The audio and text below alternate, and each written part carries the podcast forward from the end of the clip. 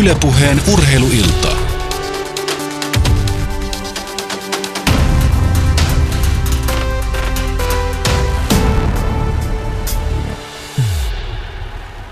Hyvää iltaa Yle Puheena kuulijat ja tervetuloa mukaan jälleen urheiluillana tunnelmiin. Tänään meillä kaksi vierasta studiossa ja paljon peliaikaa. Puhutaan jälleen urheilusta ja otetaan siihen sellainen näkökulma, että mitä suomalaiselle urheilulle tästä eteenpäin tapahtuu.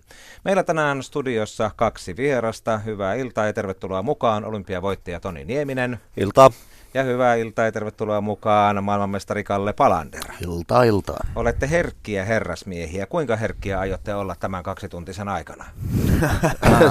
se on hyvä kysymys. Se, se jää nähtäväksi, kuinka herkkiä se meiltä kyselet, niin tiedä sitten, miten, miten tässä herkistytään, mutta ihan varma on se, että liikutaan ainakin aihealueen ympärillä, joka on lähellä meidän kummankin sydäntä. Me ollaan aina herkkiä, me ollaan todella herkkiä ihmisiä Tonin kanssa ja Mä luulen, että jokaisessa kovassa urheilijassa asuu semmoinen pieni herkkä kaveri loppujen lopuksi. Tota, niin, niin katsotaan, mihin se tänään etenee. Teitä miehiä ei tarvitse suomalaiselle urheiluyleisölle sen enempää esitellä, mutta kurkistetaan teidän ajatusmaailmaanne seuraavan kahden tunnin aikana kuitenkin. Mitäs ajatuksia Toni Nieminen, sinussa herätti se, että Rion olympiakisoista, kesäkisoista 2016 Suomi sai ainoastaan yhden mitalin, jonka saavutti nyrkkeilijä Mira Potkonen. Niin, kyllähän se herättää niitä ajatuksia, mitä varmasti monessa muussakin penkkiurheilijassa.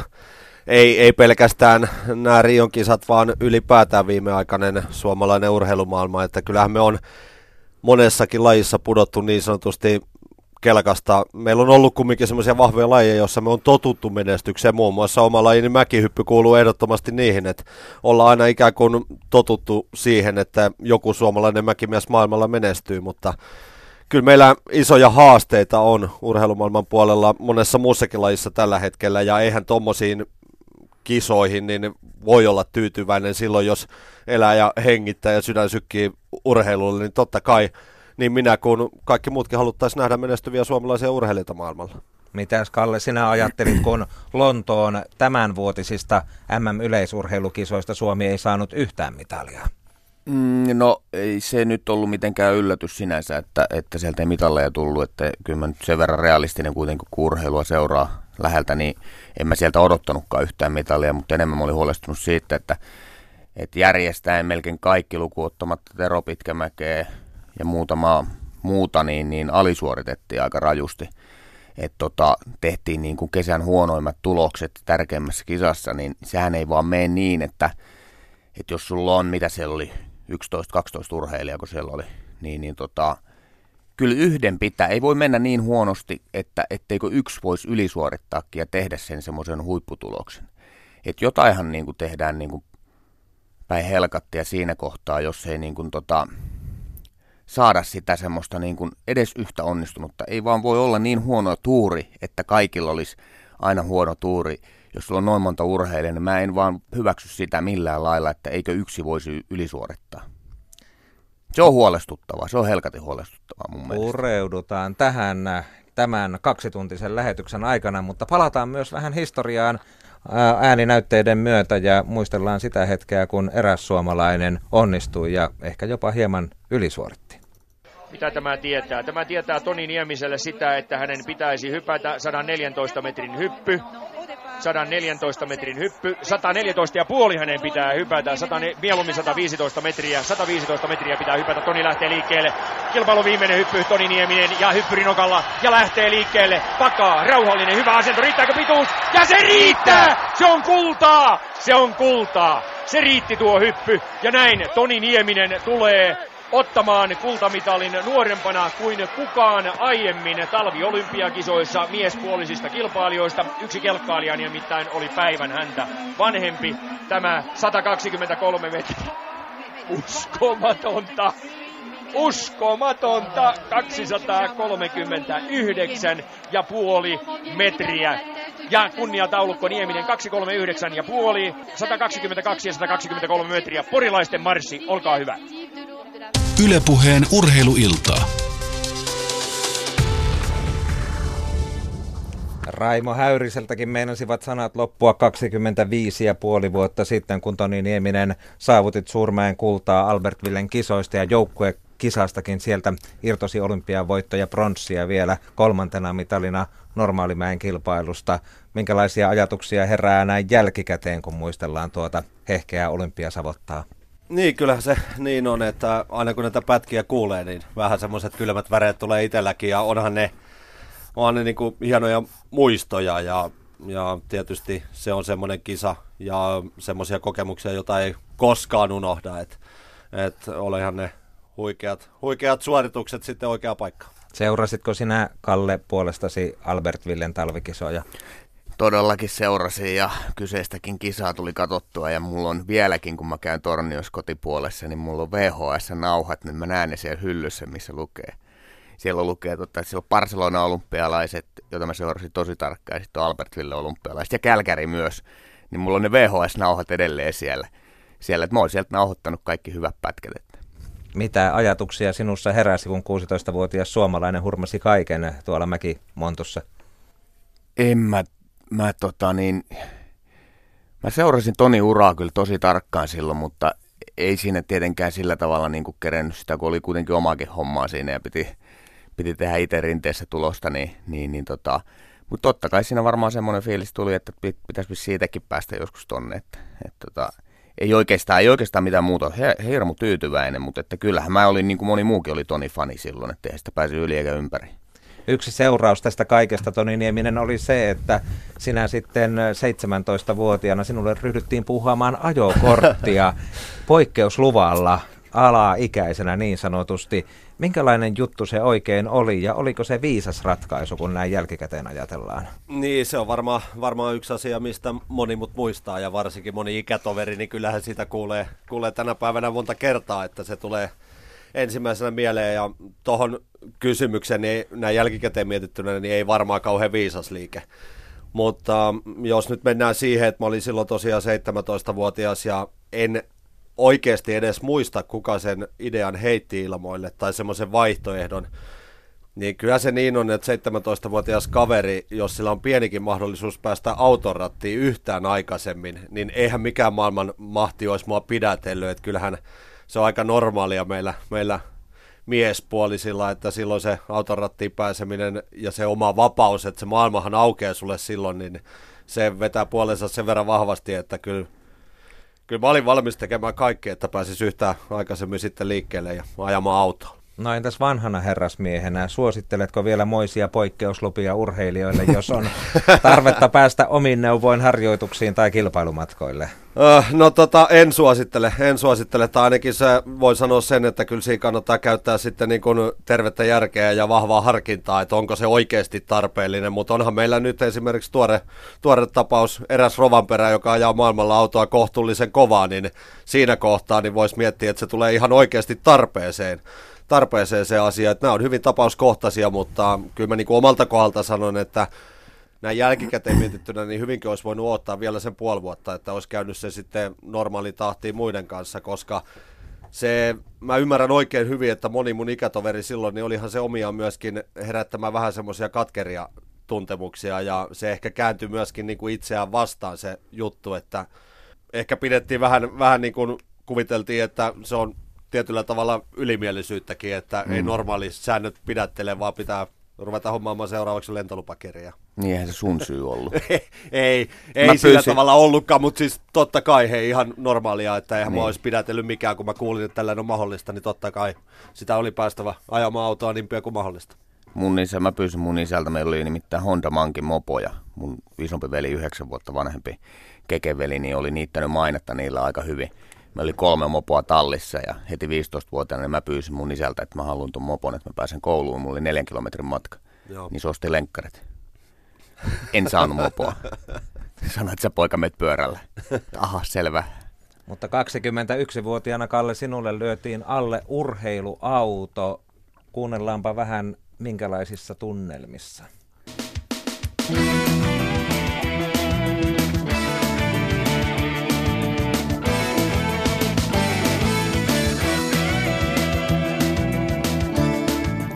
Hyvää iltaa urheilusta.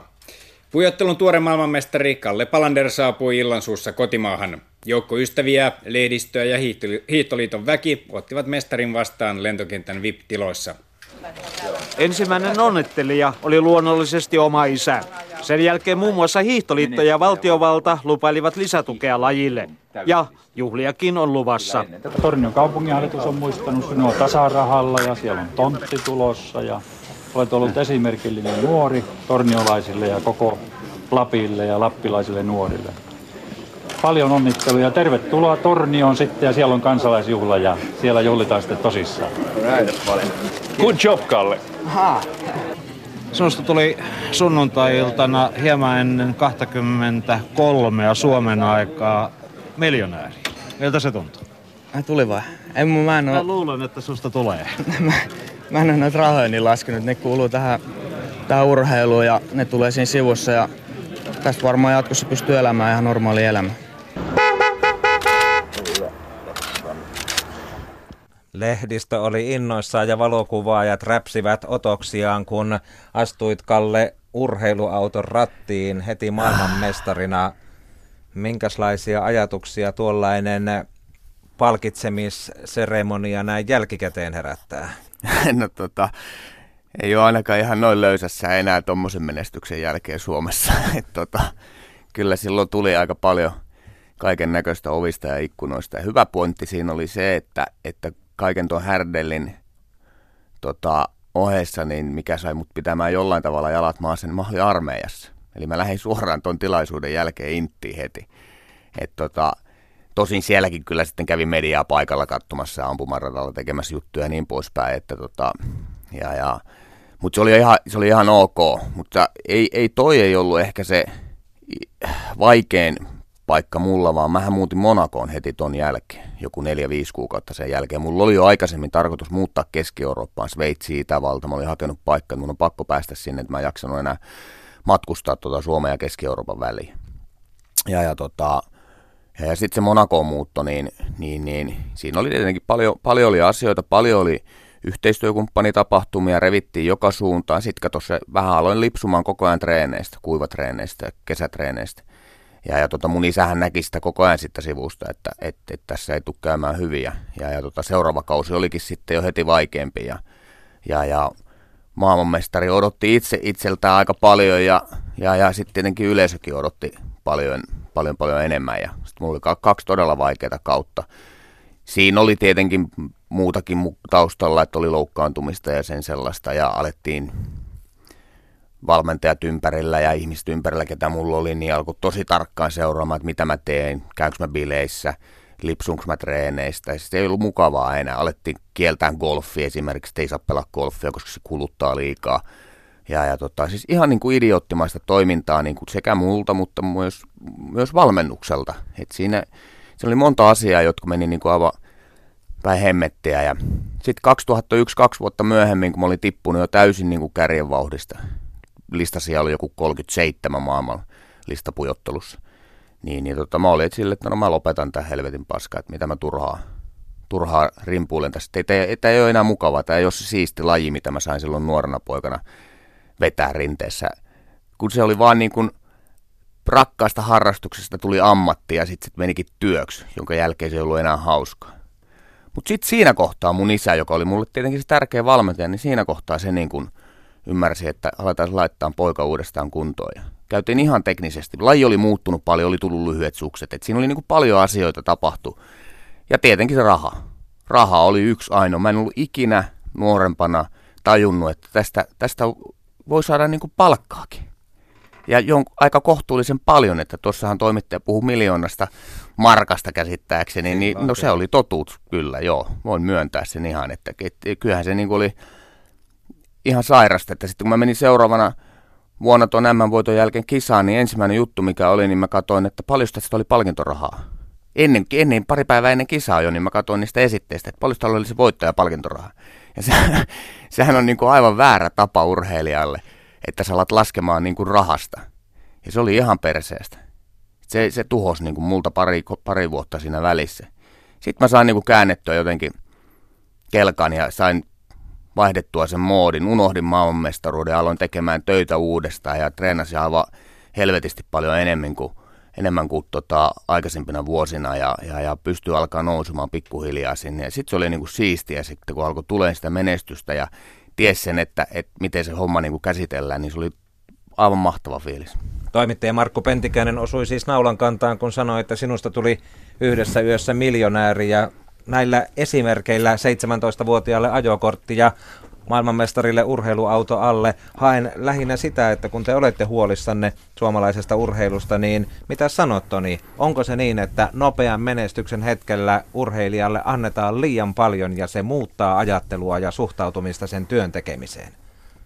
On, on se niin ja siinä kaiken sen hullumylly keskellä unohtuu se ihminen siellä niiden urheilusuoritusten takana. Että kyllä se, meillä on hyvin paljon ollaan Kalle kanssa juteltu, niin meillä on molemmilla niin kuin samanlainen juttu tässä taustalla, että molemmat menestyttiin silloin kohtuun nuorena ja, ja silloin meidän niin kuin vahvuus oli se intohimo ja palo siihen itse tekemiseen, itse urheilemiseen.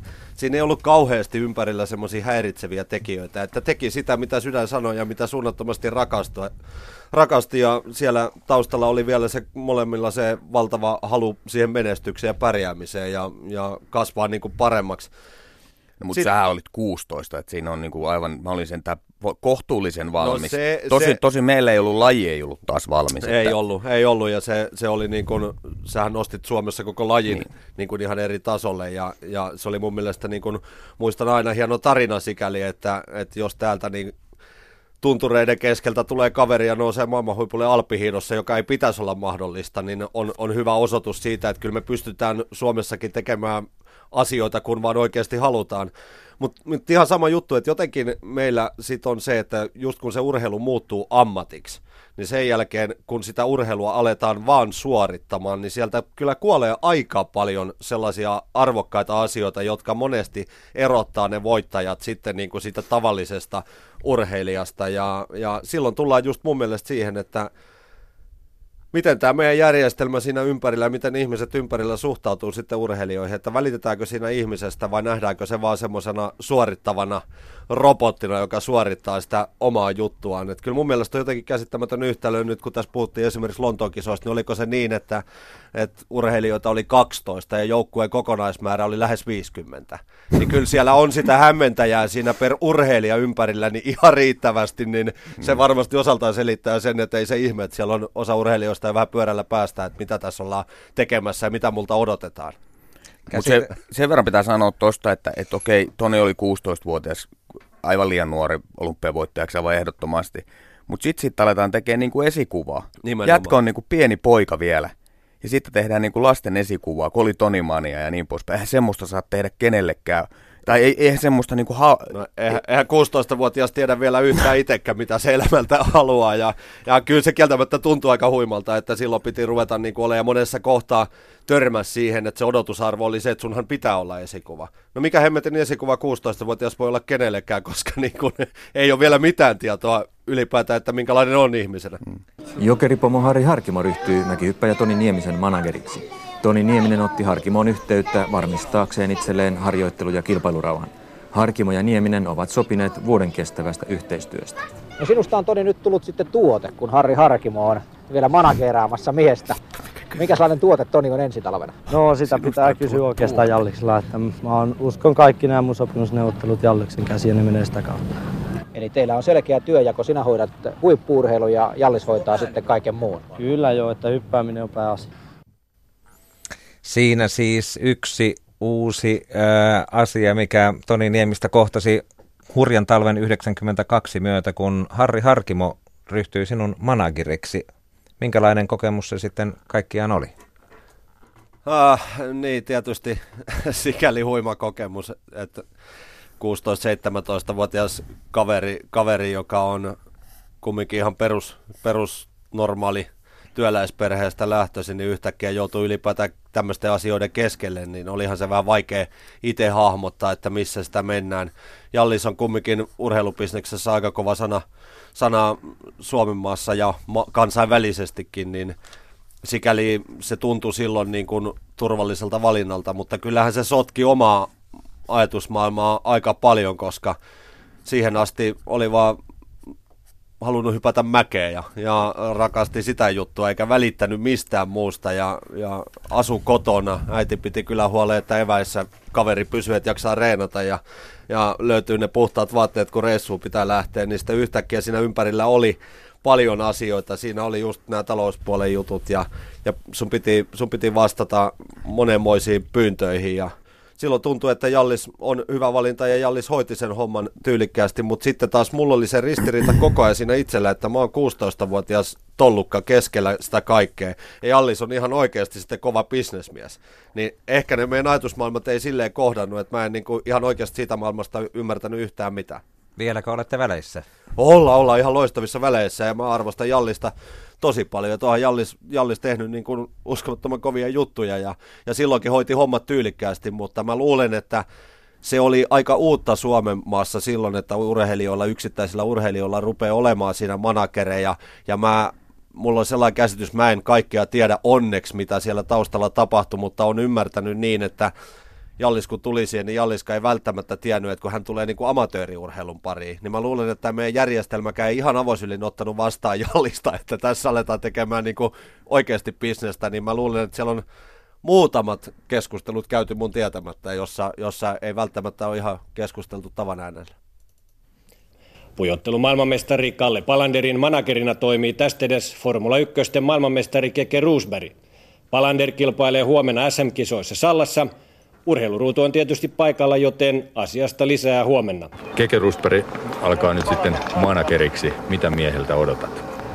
No se on iso apu mulle, että mulla ei ole ikinä ollut minkäännäköistä niin sanottua manageria taustojen hoitajaa. Et, et, sehän tulee helpottaa mun elämää huomattavasti, että ei, ei tarvi ajatella niin paljon, niin paljon näitä asioita, näitä rahahommia, että et, ne nyt on ainakin varmasti, varmasti hyvässä hallussa, että et sen suhteen ei pitäisi olla enää mitään ongelmia.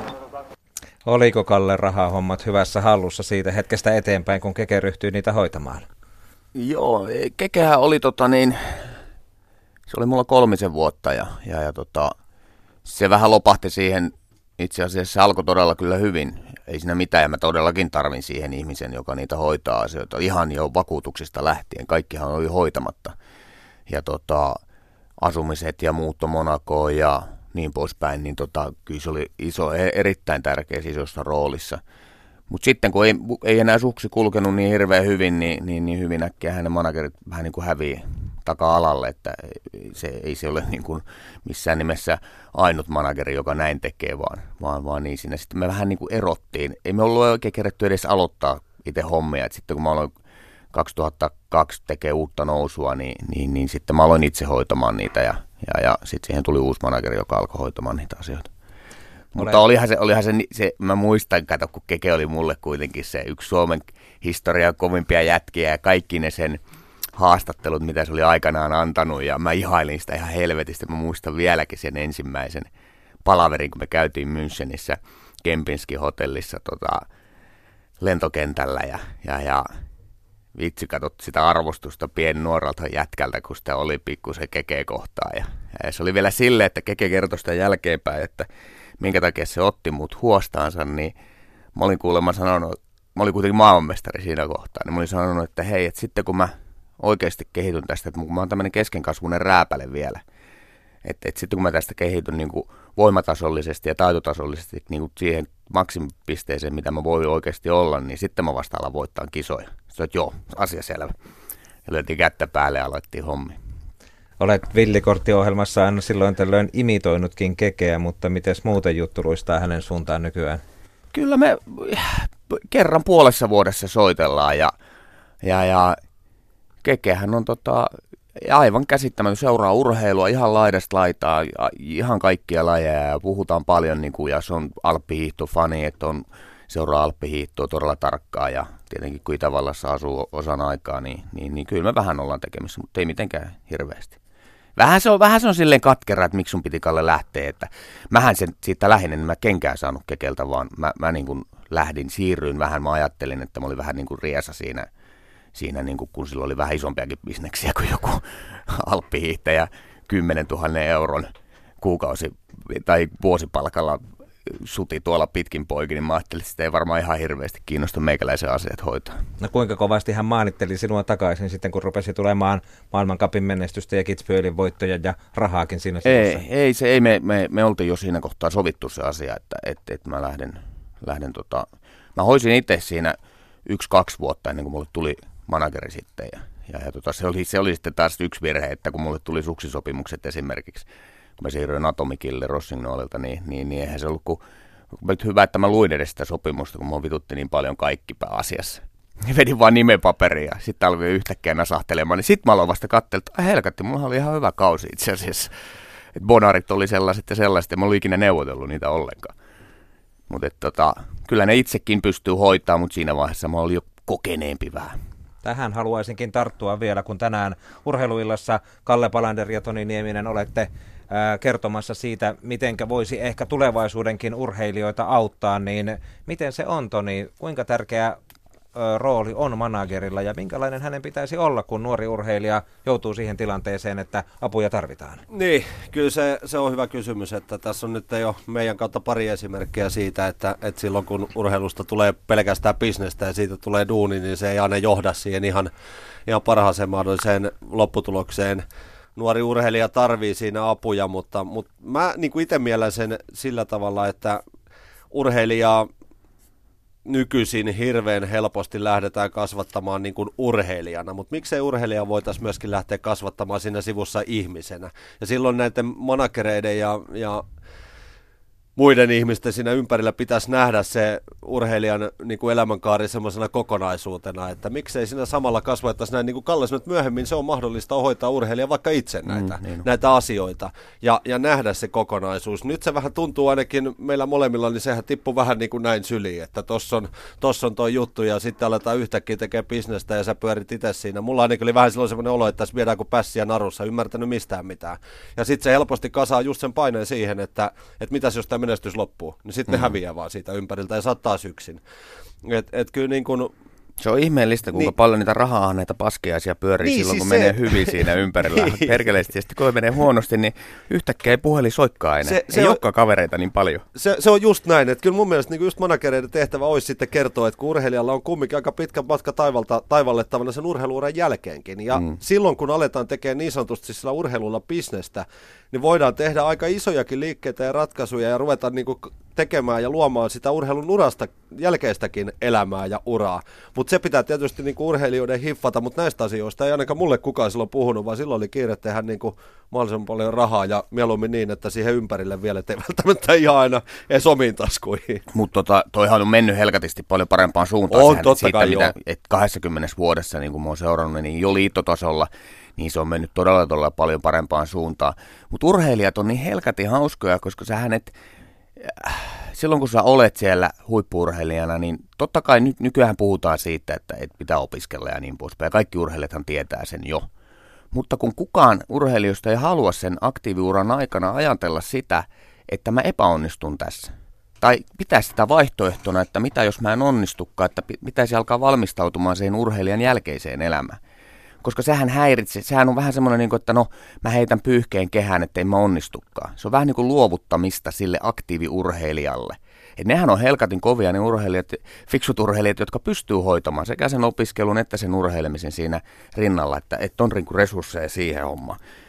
Mutta niitä ei ole monta. Et kyllä se vaan on, se menestyvä urheilija on niin kapea katseen, että se elää vain ja ainoastaan päivästä toiseen sille urheilijalle. Ja kaikki häiriötekijät, mitä on, on se sitten siihen elämään urheiluuran elämän valmistautumista tai ihan mitä vaan, niin sitä ei haluta edes puhua ollenkaan. Teillä on paljon hyviä ajatuksia ja rutkasti kokemusta myöskin näistä raha-asioista.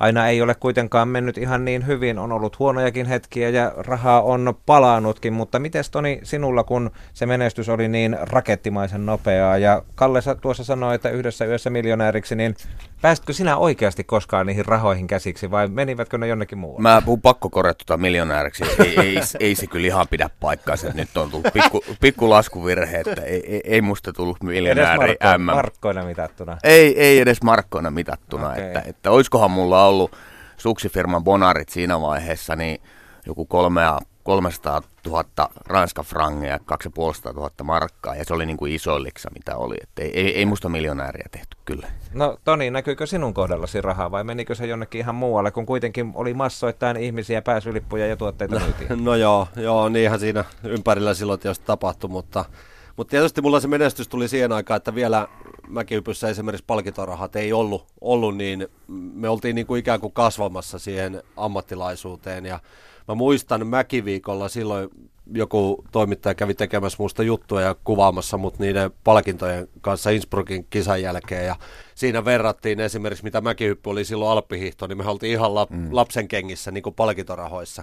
Niin. Totta kai, hei 16-vuotiaalle kaverille, joka asuu kotona, niin muistan, kun mäkiviikolta tuli kotiin, niin se oli 63 000 markkaa, minkä tallensin, talletin pankkitilille, niin olihan se semmoinen olo, että tässä voi tehdä ihan mitä vaan, kun, kun kuluja ei käytännössä ollut. Niin joo, isoja rahoja silloin, mutta tietysti jos mietitään, että se on tänä päivänä 10 000 euroa, niin ei se nyt niinku, ei sillä nyt niinku ihan, ihan tässä nyt helikopteria ostetaan, että et, tota, silloin ei vielä niin kuin palkintorahoilla, mutta totta kai mullakin oli sitten isoja yhteistyökumppanuuksia ja näin, että kyllähän sitä rahaa tuli, mutta toinen puolista totuutta oli se, että kun mä oon niin hirveän kiltti ja, ja silloin oli vielä tollukkakin, että en niin kuin ymmärtänyt, niin kyllähän sitä rahaa meni paljon, paljon sitten niin kuin sivu, sivu suunkin sillä tavalla, että enhän mä edes ymmärtänyt välttämättä aina, aina niin kuin kysyäkään omia etuuksiani siinä kohtaa, että kyllä sitä varmasti siitä hyödyn repi moni muukin, mutta, mutta ei se mitään, näinhän se, näin se tietysti menee, että kaikkihan pyörii sen menestyksen perässä. Ja tuon takiahan se nimenomaan onkin, että, että managereiden on tällaisille yksilöurheilijoille, kun on esimerkiksi mäkihyppy ja alppihiihto, jossa on liitot vahvasti takana, jonka, ja li, liitto pyörittää meidän kaikki leiritykset, liitolta on maksettuna meille valmentajat ja niin poispäin, niin se managerin homma on nimenomaan taistella vähän sitä liittoa vastaan ja pitää se urheilijan puolia, koska mä tein esimerkiksi tuon 99 vuoden MM jälkeen niin 30 yhteistyökumppanipäivää vuodessa. Miettikää, ei mitään järkeä. Kuukauden verran yhteistyökumppanille erilaisia tapahtumia. Vittu 30 niin kuin hyvää treenipäivää meni hukkaan. Ja voitte kuvitella, minkälainen meikäläisen isä, joka oli kohtuullisen vahva persona, niin mitä mieltä se oli asiasta, että poika jättää treenejä tekemättä ja käy aina niin sellaisissa erilaisissa gaaladinnereissä ja ottaa vähän punaviiniä siellä asiakkaiden kanssa ja niin poispäin. Niin sehän on niinku ihan haistapaska homma. Mutta silloin alppihiihto oli niin nousuvaiheessa ja se lähti niin räjähdysmäisesti nousuun, niin sitten piti repiä kaikki hyöty sitten irti. Et minä ja Paasi Staniahan juostiin niin kaikki nuo sponssipäivät, koska nehän halusi meitä sinne. Näissä kisoissa makkara- ja hernekeittokin myytiin Tonin nimellä. Paidoista ja rintamerkeistä nyt puhumattakaan. Ja kauppa kävi. Osaatko yhtään arvioida, kuinka paljon yksin Toni Nieminen tuo rahaa Lahdelle ja Salpausselän kisoille ja Lahden hiihtoseuralle tänä vuonna? Rahasta on vaikea puhua vielä tässä vaiheessa, tarpeetonta puhua, puhua mutta tuota, Toni Nieminen, Nieminen tuo, tuo tuota Lahden hiihtoseuralle puolet näiden kilpailujen tuotosta, koska meillä on sopimus yhdessä Suomen hiihtoliiton kanssa. Ja me jaamme sitten mahdollisesti, mahdollisen tuoton keskenämme 50-50 periaatteella.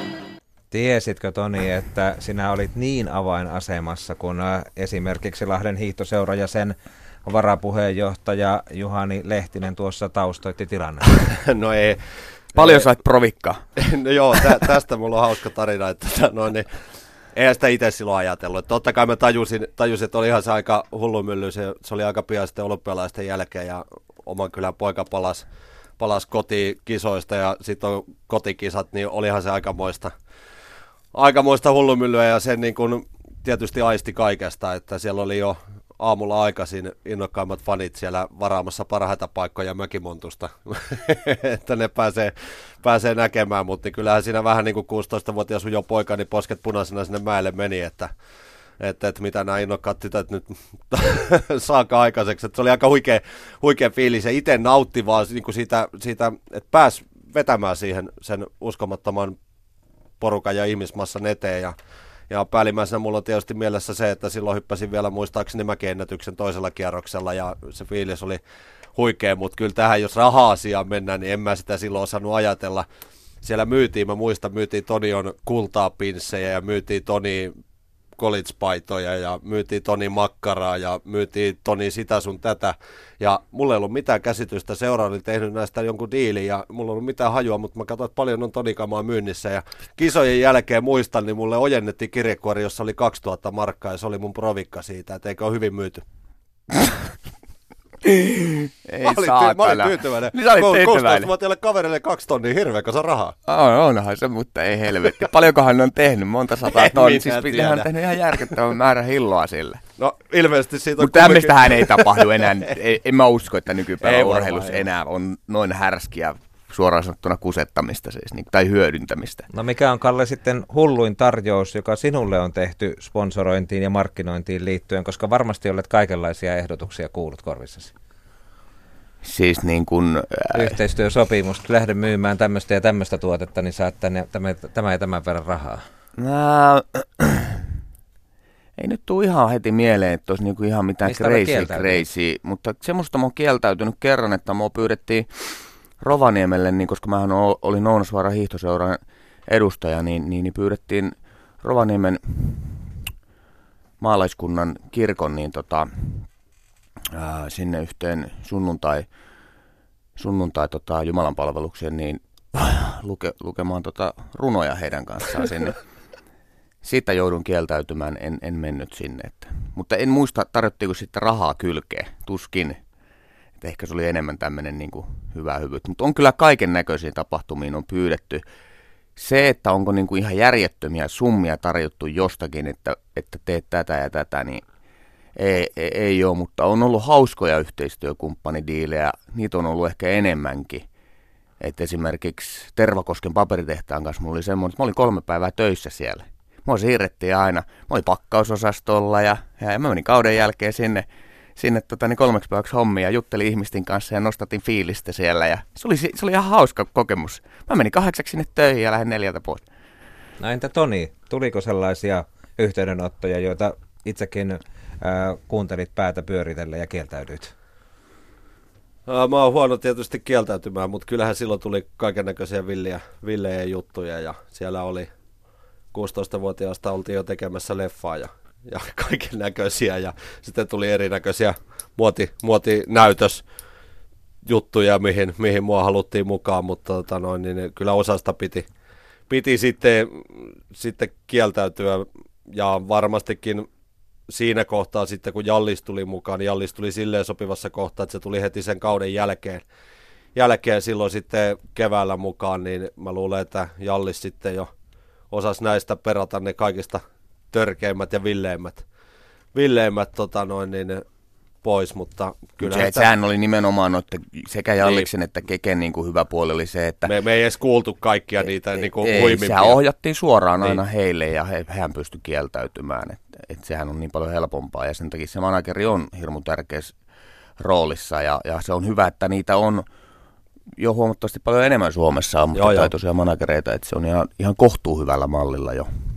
Haluatte Toni Nieminen ja Kalle Palander auttaa suomalaista urheilua ja suomalaisia urheilijoita. Tästä raha-asiasta vielä sellainen tähän tämän osuuden päätteeksi, että mitäs nyt neuvoisitte suhteessa vakuutuksiin, palkkioiden rahastointiin, eläkkeen turvaamiseen? Mitä sanoisitte niille nuorille, jotka ovat astumassa siihen kynnykselle, että tarvitsee ja täytyisi raha-asioita miettiä? Mulla kysyttiin, multa kysyi, kysyi joku, en mä muista, oliko se mun äiti tai joku, mä olin joku 25-30-vuotias ja niin kuin huipulla huipulla, niin joku kysyi multa, että sä maksanut eläkettä. Sitten, mutta anteeksi, mi- mikä, mikä että? Vittu, mä en tiennyt siinä kohtaa, että mikä tyyli eläke on. Että tota, miettikää nyt helkatti, että, että siis semmoisiakaan asioita ei niinku tullut hoidettua. Ja mulla oli niinku kohtuu hyvin asiat niinku hoidettu mun ympärillä, mutta ei, ei niinku ikinä. Tämä, tämä on muuten hirveän yleinen, yleinen juttu niin on. Suomessa urheilijoiden kohdalla, että sitten kun se ura loppuu ja se on oikeasti karu tilanne huomata silloin, että sä saatat olla niin kolmekymppinen ja sä, sulle paljastuu se, että sulle ei ole niin minkäänlaista eläkekertymää, sulle ei ole minkäänlaista ammattia, sulle ei ole niin mitään vireillä mihinkään suuntaan, niin se on ihan hirveä, hirveä paikka. Ja tuohon kysymykseen, että miten mä neuvoisin, niin kyllä tänä päivänä, Kalle sanoi mun mielestä tosi hyvin, niin kumminkin se suhtautuminen näihin managereihin ja näihin on ihan toisenlainen. Managereita koulutetaan, he kouluttaa itse itseään, kehittyy sillä saralla.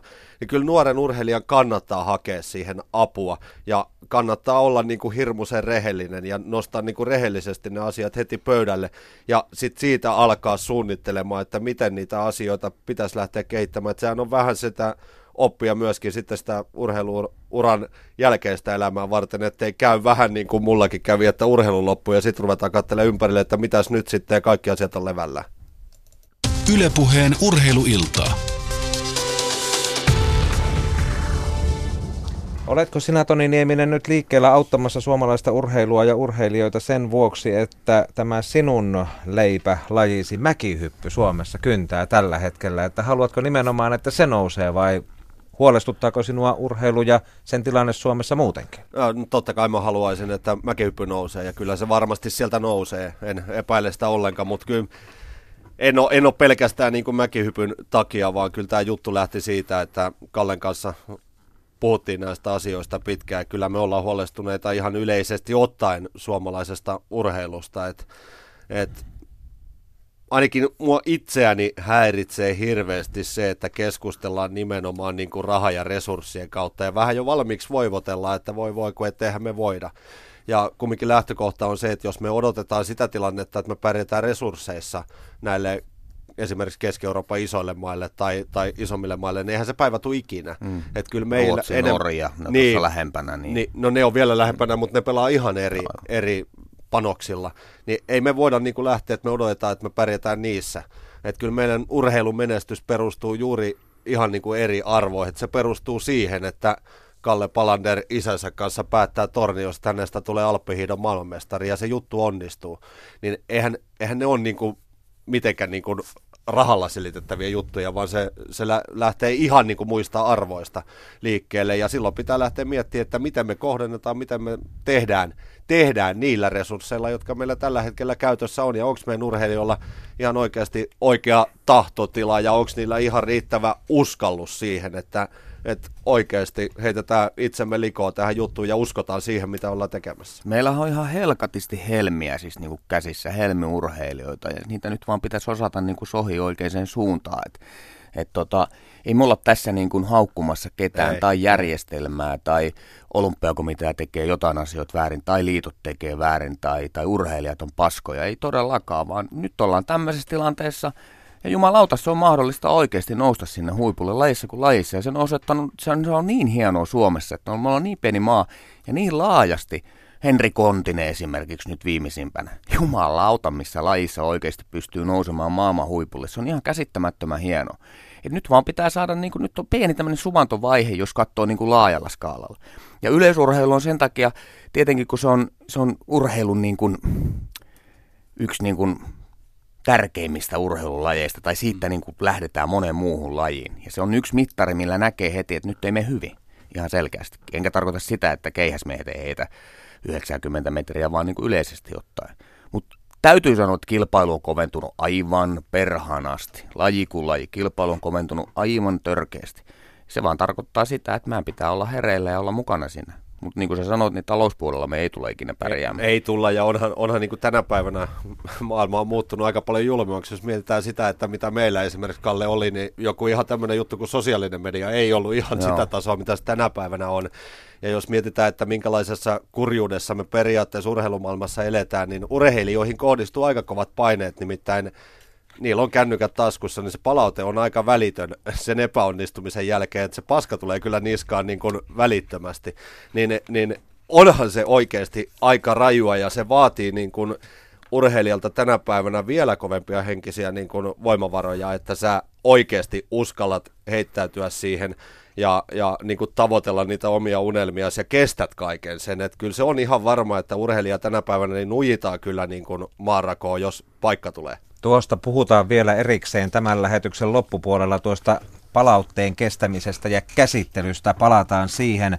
Mutta kun Toni ei pelkästään ole liikkeellä mäkihypyn lippua nostaakseen ja tuskin Kallekaan ainoastaan alppihiidon puolesta lipu, liputtaessaan, niin silti teidän ulostulonne ja esimarssi ja huolen aiheiden tapetille nostaminen ja sen ajankohta tässä nyt, niin onko siinä sitä, että yksilöurheilu, te edustatte yksilölajeja omalta urheiluuraltanne, mutta onko kyse siitä, että yksilöurheilussa alkavat olla lahjakkuudet kuitenkin paljon vähemmässä kuin aikaisemmin ja Suomi on ruvennut pärjäämään palloilussa, mm. joukkuepeleissä, lähes kaikissa lajeissa tätä nykyään orastaa menestystä, niin onko tämä hätähuuto myöskin yksilöurheilun puolesta tulevaisuutta ajatellen? Se on ihan helkatin hieno ollut. Kyllä nähdään lentopallo, koripallo on, on mielettömässä liekeissä ja se on, sehän on seksikkäämpää. Se on ihan selvä, että on seksikkäämpää olla jääkiekkoilija ja pyörittää tuolla teatterin vipissä hyvännäköisiä naisia enemmän kuin olla mäkimontussa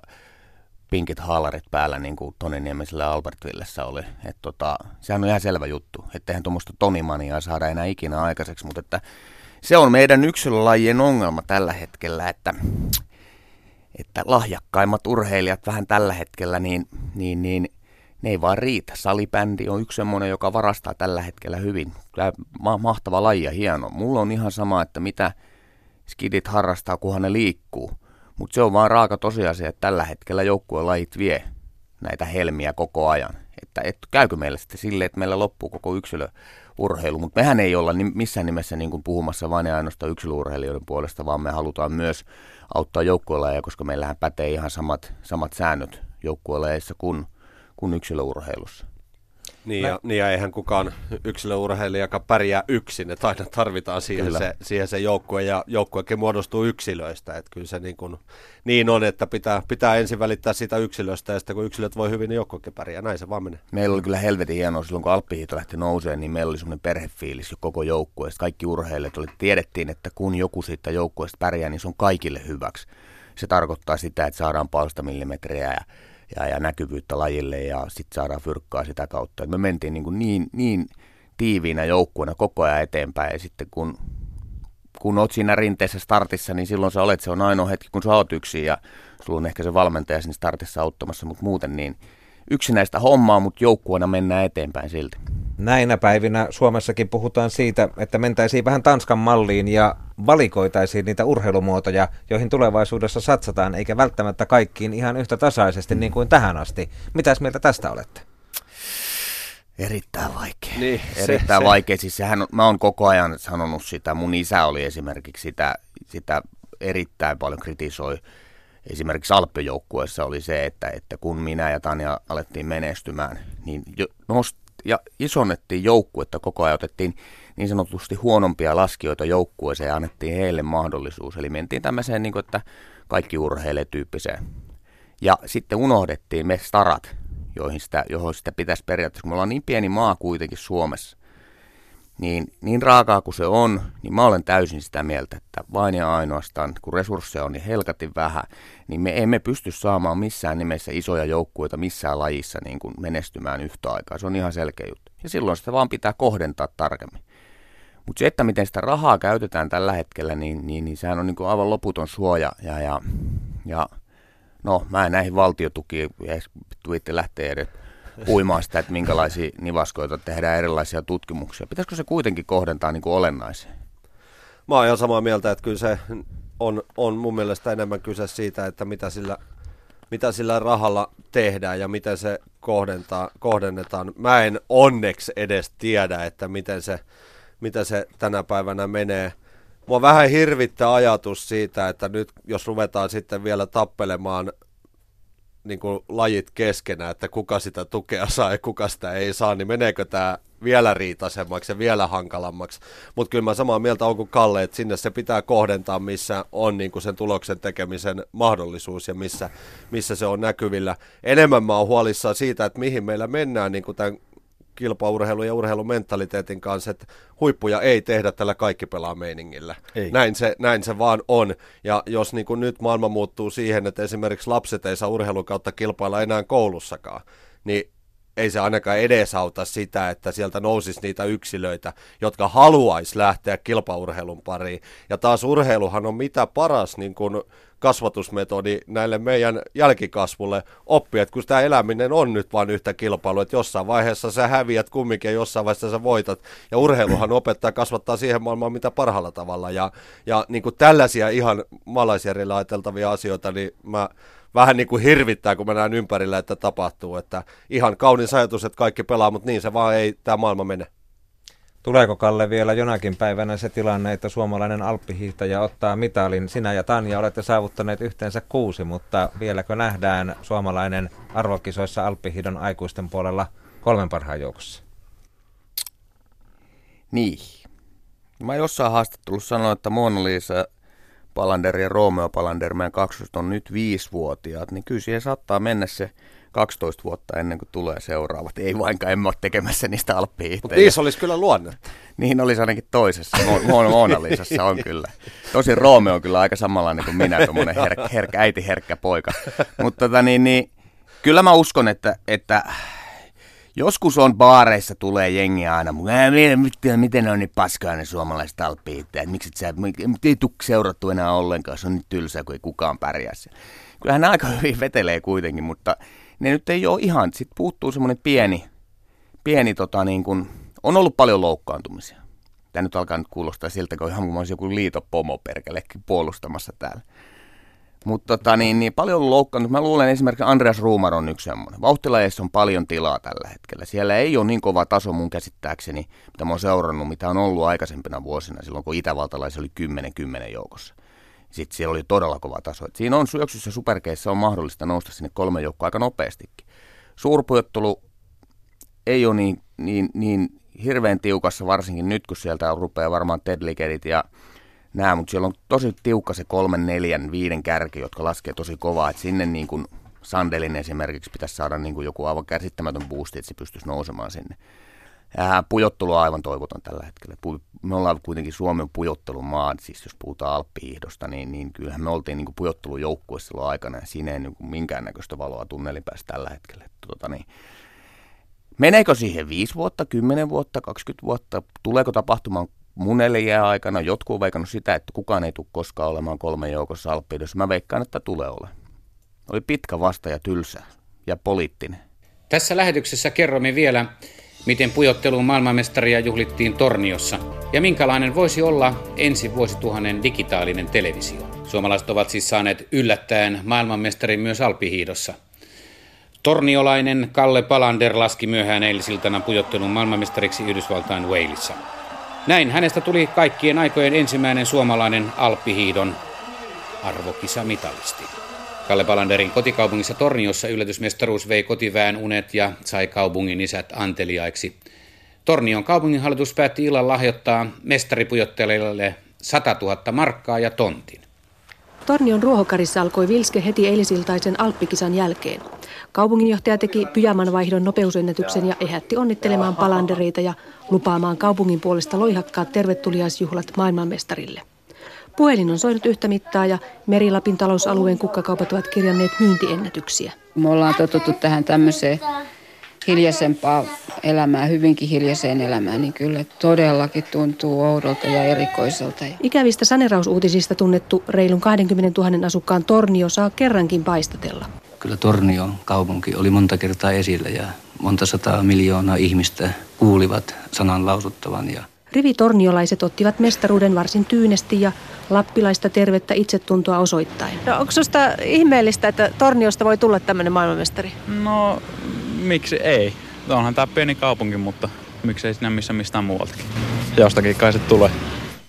Siinä viimeisimpänä äänessä Mikko Kiviniemi ja lähetyksessä mukana olivat myös Tornion kaupunginjohtaja Raimo Ronkanen, toimittajat Kari Toivonen ja Hilkka Säävälä ja äiti Elvi Palander.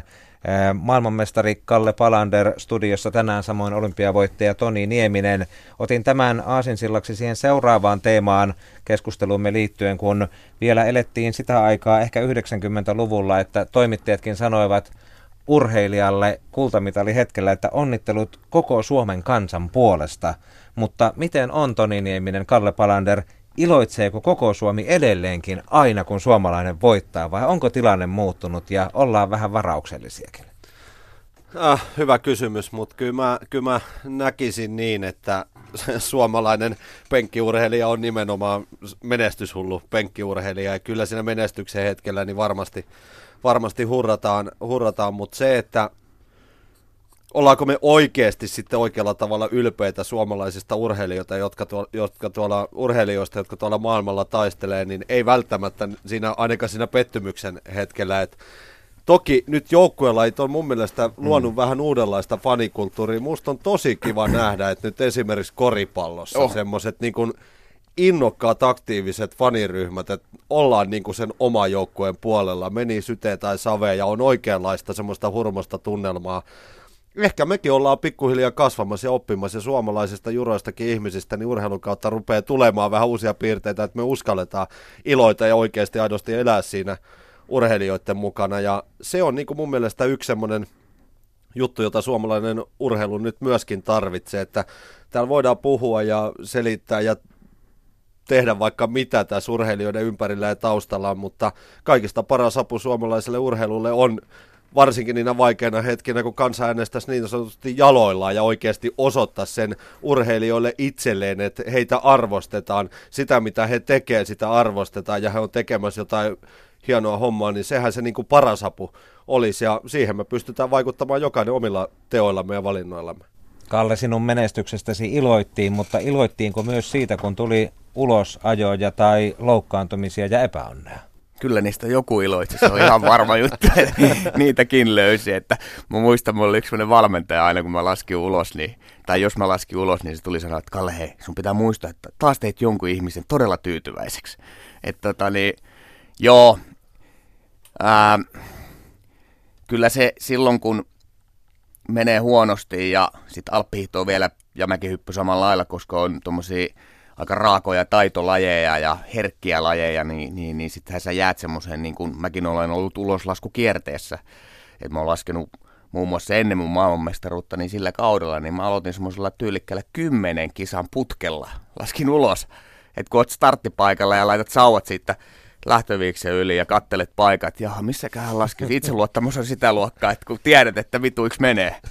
Mutta sitten se on taas toisinpäin käänteistä, että mä laskin muun muassa kaksi ja puoli kautta niin pujotteluja läpi, 23 kisaa putkeen läpi, että tota, niin, niin, niin, niin, et se menee vähän niin kuin tälleen kausista. Mutta joo, se palaute on härskiä, että mä muistan, silloin kun Tania alkoi voittaa kisoja, taisi voittaa molemmat pujottelu- ja suurpujottelun kokonaiskapit, ja mulla oli sitten vähän vaikeampi kausi, etten taistellut niin kuin kärkisijoista – niin, niin oli yksi venge, niin meillä oli tietenkin samana viikonloppuna oli kisoja, niin, niin, niin kyllä se oli aika hauska se meidän mun ja Tanjan vastakkaisasettelu mediassa, kun oli ur, jossain iltapäivälehden urheilusivujen kannessa oli meikäläinen on mahallaan liukuu tälleen näin, vehkeet levällään, kaatuneena Tanjalla on semmoinen täydellinen laskutekninen asento kepillä ja sitten Kalle, ota Tanjasta mallia.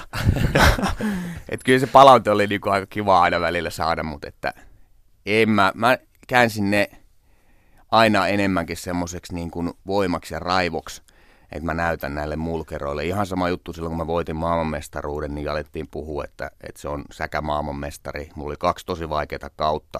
Satana, kun oma valmentajakin mä kuulin myöhemmässä vaiheessa, niin oli sanonut, että Kalle ei tule ikinä enää nousee huipulle. Mieti, oma valmentaja mm. sanoo näin.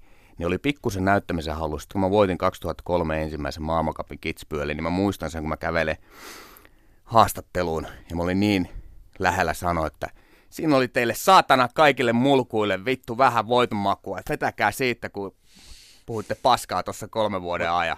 Mut meillä... En sanonut, en sanonut. Otin, tein asiallisen, oli sen verran oppinut jo, että joo, olen tyytyväinen no. kyllä. Mutta eikö, mut eikö se mene näin, että mulla on niinku se, että me ollaan vähän semmoinen, semmoinen niin kuin kaikella rakkaudella tietyllä tavalla junttura kansa, että me kuvitellaan, että urheilijat on hirveän kovia. Ja, ja niitä niin kuin vähän pitääkin lyödä. Että se vähän niin kuin tämmöinen, että se on koiralle oikeat koppivuotaa mentaliteetti siinä, että niistä tulee niin kuin entistä kovempia. Mutta sitten taas mä uskon siihen, että niin kuin jokaisen urheilijan, joka tuolla on, niin ne on kumminkin loppuviimeksi aika herkkiä ihmisenä. Mm. Niin kuin pakko olla. Se, se täytyy olla se herkkyys siellä. Ja jos tänä päivänä ajatellaan tosiaan sitä, että se palaute on aika välitön ja se tulee niin kuin surutta ja niitä kanavia on nimimerkin takaa, niin sitä tikaria ei niin kuin pikkusen taputella selkään, vaan se lyödään sitten, jos paikka on niin ihan kunnolla tuohon lapaluiden väliin. Niin kyllä se tekee kipeätä ihan varmasti jokaisessa urheilijassa. Ja, ja tota, niin se, se, niin kuin se herkkyyskin ja se, niin, sekin pitäisi niin kuin kääntää voimavaraksi. Että maailma onneksi on muuttumassa, mutta, mutta silti ollaan niin kuin vielä vähän siinä, että pitää pikkusen niin kuin kepillä kouluttaa urheilijoita, että niistä tulee vielä kovempia. Mulla oli, mä, olin, mä olin, täytyy sanoa, että mua kohdeltiin tosi hyvin aina. Et vaikka mulla meni huonosti, niin siltikin mä olin semmoinen median niin kuin lellikkipoika, että no, no meidän Kalle se nyt vähän laskee ulos. Et mua olisi voinut jurmuttaa paljon paljon kovemmin ja varmaan monessa muussa maassa, Englannissa, kun tietää urheilumedian, niin kuinka raaka se on Norjassa, niin, niin tota, olisi voinut vetää mua kyllä kovempaakin pataa ja mä, mä, mä olin kyllä hyvässä asemassa siinä mielessä.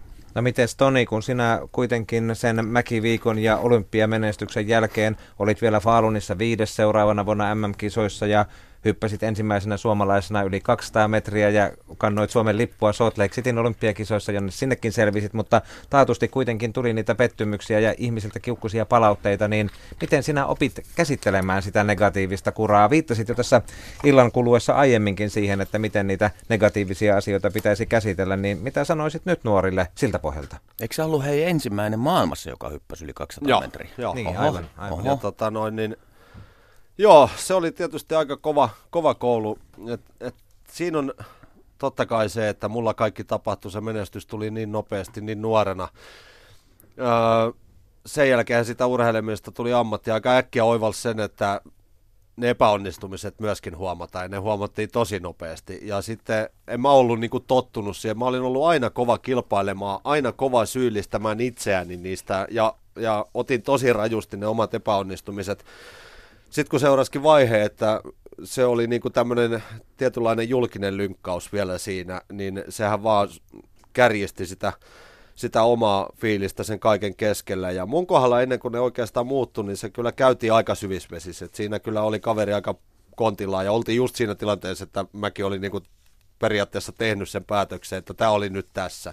Että mä en niinku jaksa tätä enää, mutta silloin mulla sattui siinä olemaan ympärillä, ympärillä ihmisiä ja, ja hyvä, hyvä ystävä, joka oikeastaan sitten tarttu siinä kohtaa muuhun ja semmoinen niin oikein niin kuin mun luottopakkeja ja, ja luottohenkilö, joka, joka sitten mut siinä kohtaa pysäytti ja niin kuin sanoi mulle ne oikeat sanat ja sai mut itteni miettimään, että on, onko tämä nyt näin, että näinkö nämä asiat menee.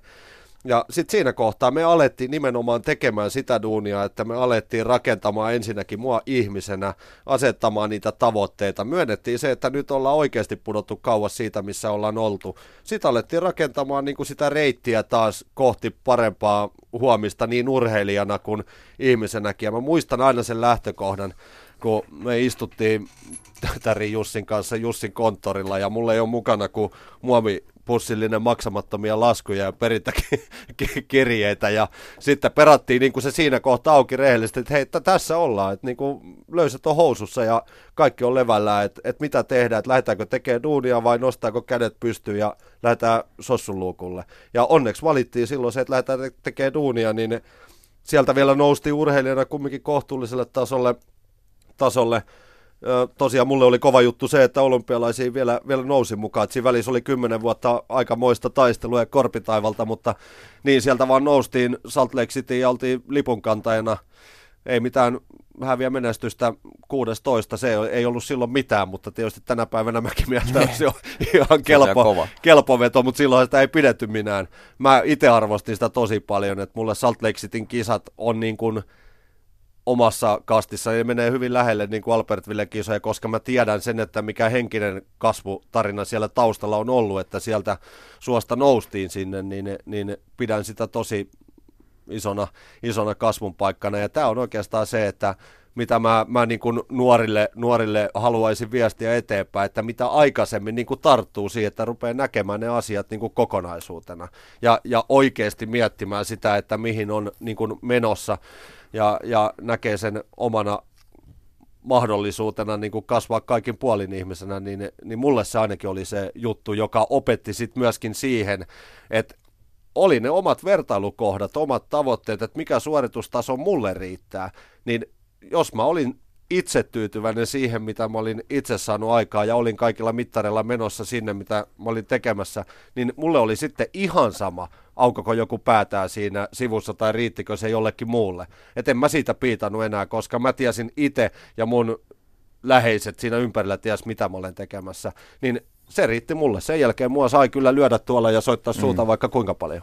Kuultiin Tonin tarina ja Toni viittasi jo aiemmin siihen, että tätä nykyään sosiaalinen media antaa palautteen välittömästi ja nuori urheilijakin on kovasti sen paineen kohteena. Miten sinä Kalle nyt kun kuitenkin haluat nuoria auttaa ja jeesata, niin kuinka sinä kehotat suhtautumaan siihen palautteeseen, joka voi olla välillä tosi julmaa? Ei, sehän pitäisi vaan... Mä luulen, että, että nykypäivänä niin jotkuhan ottaa sen raskaammin kuin toiset, että jotkut vaan lukee ja seuraa sitä niin helkatin tarkkaan, tarkkaan että tota, mä oon aina silloin kun meillä toi, kun toi alkoi toi ää, netissä oli nämä palautepalstat, mitä oli urheilujuttujen jälkeen ja, ja, ja tota, tyylin, jos uutisointi on se, että Palander laski ulos toisella laskulla, niin, niin sittenhän siellä oli kommentointipalstat, ja kommentointipalstat oli aika, aika härskeä kyllä. Et tuu pois sieltä. Meidän, meidän, meidän veronmaksajien rahoilla leikitte siellä, saatana. Ja, ja, ja tota, sehän oli aina se, se perus. Mä, mä lähinnä nauroin niihin. Mutta että nuoremmille laskijoille, kun mä huomasin, kun ne kun alkoi saamaan palautetta sitten. Ja, ja sitten tietenkin, kun se, meillä Alppiidossa oli vielä se, että kun niillä on helvetin raskasta, kun koko ajan, koko ajan niistä, niin kuin, no oot se seuraava Tania ja Kalle. Niin tähän vituttaa se vaan äärettömän paljon, koska – koska he tekevät omaa duunia, ei ole tullut, tullut mun ja Tanian paikalle sinne. Ja mä oon aina yrittänyt sanoa että keskittykää siihen omaan tekemiseen ja, ja, ja tota, unohtakaa kaikki tämä palaute, tämä paska, mitä sieltä tulee, niitä ei kannata noterata millään lailla. Jos noteratte, niin kääntäkää se vo, niin kuin voimaksi, niin kuin pieneksi vihaksi. Sellaiseksihan se pitää kääntää, ei siinä ole mitään muuta vaihtoehtoa. Jotkut, sen, jotkut ottaa vaan liian raskaasti sen. Jos menee liian henkilökohtaisuuksiin, niin siihen pitäisi vaan nyt pyrkiä niin kuin vaan lähinnä nauraen suhtautumaan. Ja mäkin opin sen sitten siinä jossain vaiheessa, että en mä ole täällä miellyttämässä ketään. En mä laske tässä Suomen kansalle. Ei mua kiinnosta pätkän vertaa, että vedetäänkö siihen Suomen lippu. Se on hieno fiilis, se oli mahtava juttu, mutta en mä siellä laskenut kenellekään, kenellekään tota, mulle kuin itselleni. Isälle joskus joutui laskemaan pari laskua. Se oli niin saatana tiukka, että, että tota, sille joutui kyllä – kyllä tota, laskemaan pari laskua. Mutta mut tähän urheilussa niin oikeasti, että kuinka äkkiä se maailma muuttuu ja ihmistenkin asenne siinä ympärillä. Mun on pakko ottaa niin esimerkiksi tähän oman lajin puolelta niin joku Ahosen Janne. Hmm. Kuinka, kuinka uskomaton ura, kuinka paljon niin kuin Jannekin perässä ollaan seisty ja tuolla ollaan niin kuin kansakuntalle taas vähän rintarottingilla menty, kun viides mäkiviikko on hoidettu. Janne hyppää edelleen, ehkä ne menestykset ei ole ollut sitä, niin kuinka paljon Jannelle tulee sitä puukkoa, just no. tämä, että tuu tuhlaamasta meidän veronmaksajien rahoja. niin, niin, niin, se on niin kuin mun mielestä käsittämätöntä, että mihin on unohtunut se, että kelle Janne olisi enää mitään velkaa. Niin kuin kyllä Janne varmasti on suomalaiselle urheilulle meille kaikille antanut sen mitä yhdeltä mieheltä voidaan vaatia. Ja jos edelleen tykkää hypätä mäkeä ja haluaa sitä tehdä tavallaan, niin mun mielestä päinvastoin hattu päästä ja antaa palaa, jos niin. siltä tuntuu. Ja se kritiikin antaja, nehän on niitä samoja. Niitähän on pikkourallinen vaan niitä kritiikin antajia, jotka ne pyörii noissa samoissa ja ne on niinku ihan, se on ihan hauskaa musta seurata sitä. Ja, ja, ja tota. Mutta yhtenä niinku suomalaisena kovana urheilijana, niin olisi hienoa nähdä, miten Räikkönen Miten Räikkönen suhtautuu? Lukeeko se yhtään mitään? Käykö se mitään läpi?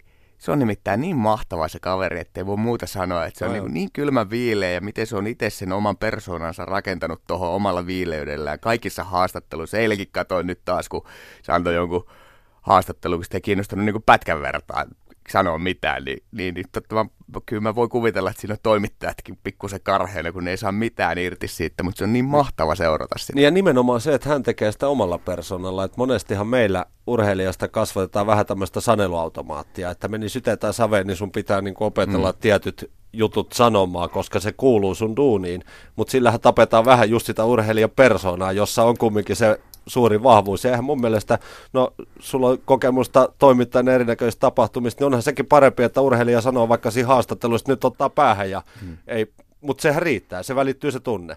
Mutta ei niin kuin opetella mitään semmoisia, että sun, sulla on koko ajan pieni suojakilpi, niin ethän sä uskalla niin kuin koskaan sitten oikeasti heittäytyä omana itsenäsi tilanteessa. Mun mielestä Kimi on loistava, ajattelee missä mm. maailmassa hänet. Kyllä sieltä Ferrariltakin varmaan asetetaan jotain, mutta hän on pitänyt sen oman juttunsa ja nythän se on kääntynyt hänen va- vahvuudeksi. Että Kimi on Kimi ja se on niin kuin oikeasti kova, kova brändi tuolla maailmassa. Se on ihan hienoa. Nyt, nyt on tietenkin kun nuoret urheilijat, kun ne kuvaa itteensä ja tekee videoita paljon enemmän, ne on huomattavasti paljon parempaa, mitä oli aikanaan me, me, me tylsät urheilijat, mitä oli, oli aika paljon just näitä sanailuautomaatteja, jotka ei vastannut mihinkään Mm. mitään, semmoisia poliittisia paskajauhajia, koska huomasin, että pääsee helpommalla, kun ei sano mitään mihinkään.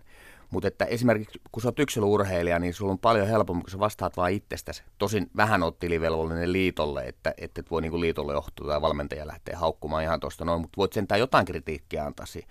Kun sä oot joukkuelajiurheilija, niin nämä on ihan hirveitä. Sä et voi haukkua sun ketjukaveri, sä et voi haukkua valmentaja, sä et voi haukkua mitään, niin musta on, mulla, on aina, mulla särkee sydäntä katsoa nyt lätkän pelaajia ja fudareita ja koriksen pelaajia, kun eihän ne voi sanoa mitään mistään. Et pe- pelitilanteista ja tämmöistä, mutta et sä voi haukkua ketään.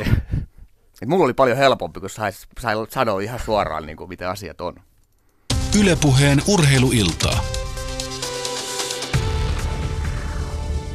Tänään studiossa maailmanmestari Kalle Palander ja olympiavoittaja Toni Nieminen. Tuntuu siltä, kun teitä kuuntelee, että olette aika hyvin kuitenkin selviytyneet siitä julkisuuden myllystä. On ylistetty ja nostettu jalustalle ja toisaalta sitten annettu palautetta, kun ei ole mennyt aina yhtä hyvin kuin hehkeillä hetkillä.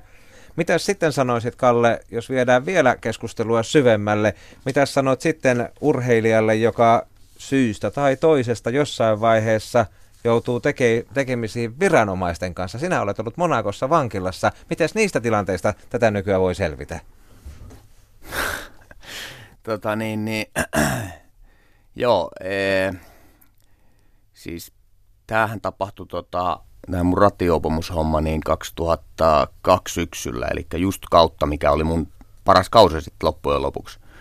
Ja tosiaan 14 päivää vankilassa ja yksi yö putkassa siinä sitä ennen vielä. Ja en ole todellakaan ihan hirveän ylpeä koko asiasta ja en, en halua siitä nyt niin hirveästi niin kuin puhuakaan, mutta että kyllä mä voin sanoa, että siihen kun oli heitetty, niin kuin mulla oli just lähtenyt ura niin kuin uuteen nousuun.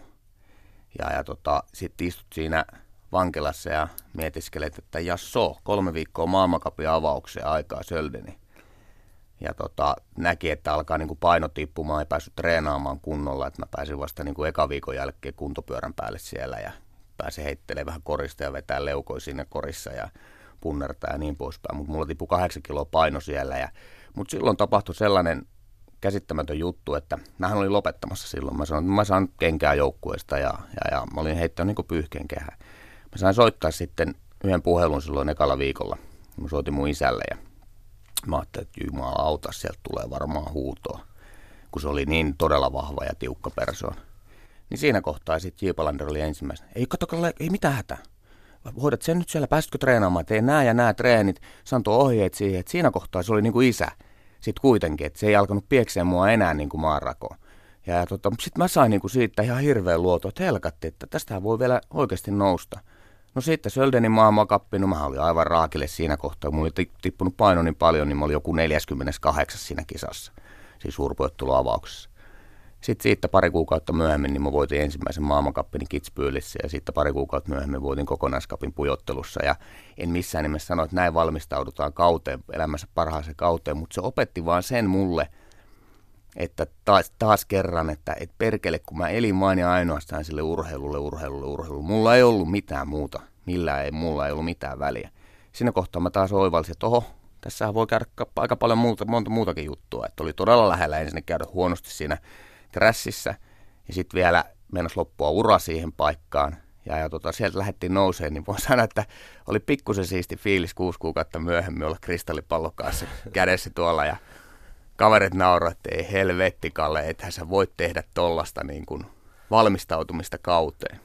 Niistä sitä mahdollisuutta, että sai tehdä sitä ylipäätään sitä Niin. juttua, ja sitä arvosti ihan eri tavalla. Kyllä. Että tämä, on, tämä on varmasti se monelle, monelle urheilijalle se juttu, että urheilija itse tekee jostain tietyistä kisoista vähän isompaa mielessään, mitä ne onkaan.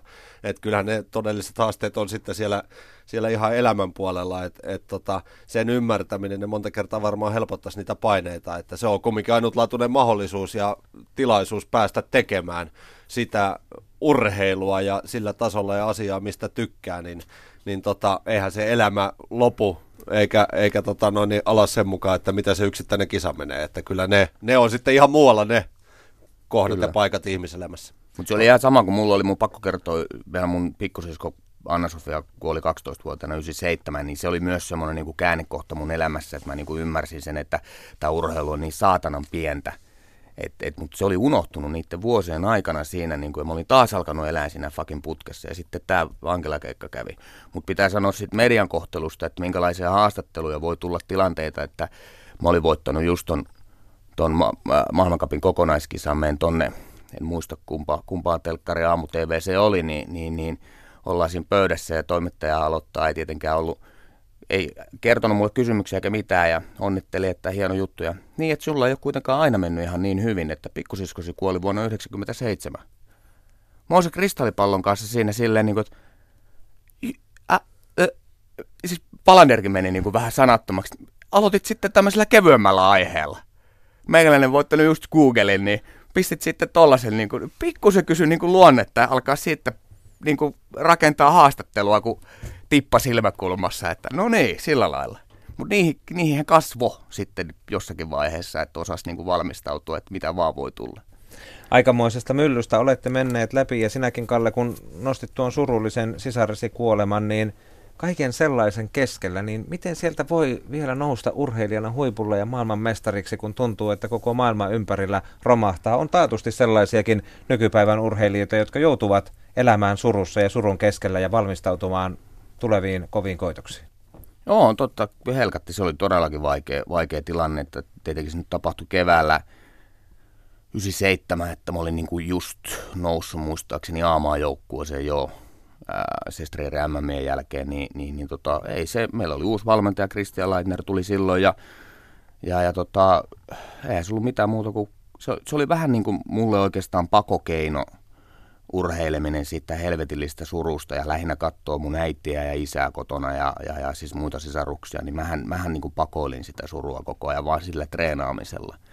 Et totta kai mulla oli tosi paljon keskittymisvaikeuksia, niin kuin, että mulla oli rinteessä jossain leirillä, niin, niin, niin mä saatoin jäädä yhtäkkiä istumaan sinne alas, enkä lähtenytkään vetää treenilaskua. Et mulla niin kuin karkas ajatukset tosi pahasti välillä, mutta että, että se oli pakokeino jollain tavalla, joka sitten löi mulle muutama vuosi myöhemmin niin kuin vasta, että mä aloin ymmärtämään, että mitä oli tapahtunut. Mä en ollut surru sitä missään vaiheessa läpi oikein kunnolla.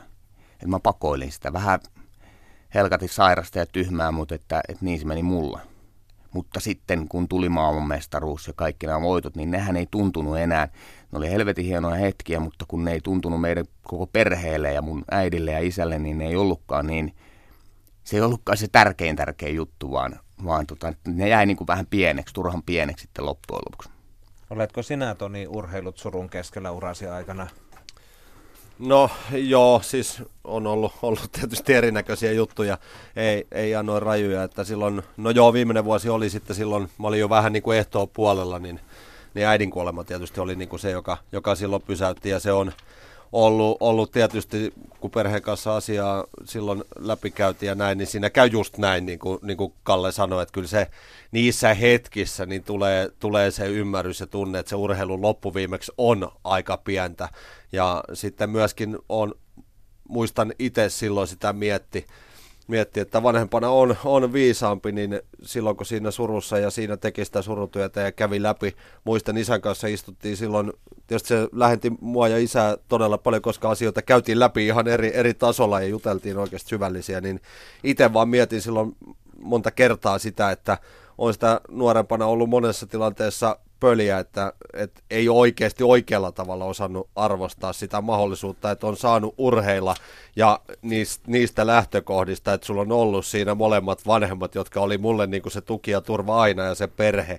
Että mä oon hirveän perhekeskeinen ollut, niin siellä oli niin kuin mulle aina, että tapahtui mitä tahansa, niin siihen porukkaan pystyi aina menemään ja olit, olit se oma itsesi se sama Toni kuin aina ennen, ennen sitäkin ja kaikki muu jäi niin kuin sinne ulos ja ne käsiteltiin siinä, niin niin nämä on niitä juttuja, että silloin, mutta mut näin elämä menee ja ne on niitä oppimisen paikkoja, mutta kyllä mä silloin muistan miettineeni sitä, että, että ei sitä osannut silloin aikanaan oikeasti arvostaa ihan niin paljon kuin sitä olisi pitänyt. Urheilija joutuu kokemaan siviilielämän murheita enemmän tai vähemmän taatusti uransa aikana, mutta kyllä niitä tulee tietysti näitä kilpailullisiakin pettymyksiä. Seitsemän vuotta ja 11 päivää sitten Kalle Palander otti maailmanmestaruuden. Kalle Söderholm, hänen luottomiehensä Ai, laittaa ja virhe tulee. Sinne tulee Grenslaus ja Palander tekee virheen ja keppi jää jalkojen väliin. Ja niin siinä käy, että tuo suoritus ei kyllä suomalaista tuo tänään olympiamitaleille. Ja virheet, ne jatkuvat ja Palander on ulkona, vaikka kuinka tekisi mieli hehkuttaa. Kyllä se oli aika selvä Grenslaus. Nyt tietenkään Kalle ei ilmeisesti ihan varma ole itse ja jatkaa menoa 42 sadasosaa. On tuossa ensimmäisessä väliajassa hyvin, että hyvin hän tulisi muuten, mutta kyllä taitaa takaraivossa soida toi hylkääminen, mutta se nähdään vasta sitten videolta. Aivan varmasti. 31 sadassa on hyvä, joten kyllähän mitaleille tulee, mutta... Yrittää vielä kärkeen parasta aikaa. Ja nyt sitten kärkeen, mutta miten tuo aika nyt sitten loppujen lopuksi aikakirjoihin jää. Palander ei itsekään tuuleta ja tietää, että ylhäällä tapahtuu jotakin, jota videokamerat tarkistelevat nopeasti. Ja tässä se tilanne tulee se kohtalon paikka. Ja kyllä. siinä niin käy, että suomalaisen suoritus hylätään. Vauhdikkain suoritus, se olisi vienyt olympiamitalille, mutta se on erhe, se on rike ja sille ei voi mitään ja suomalainen on ulkona mitalitaisteluista. Näin siinä kävi, näin lähellä se oli ja se harmittaa ja se on pettymys. Se on suuri takaisku ennen kaikkea Palanderille itselleen. Tiesitkö heti, että meni väärin, vaikka jatkoit vauhdikkaasti ja toiseksi parasta vauhtia maalin saakka?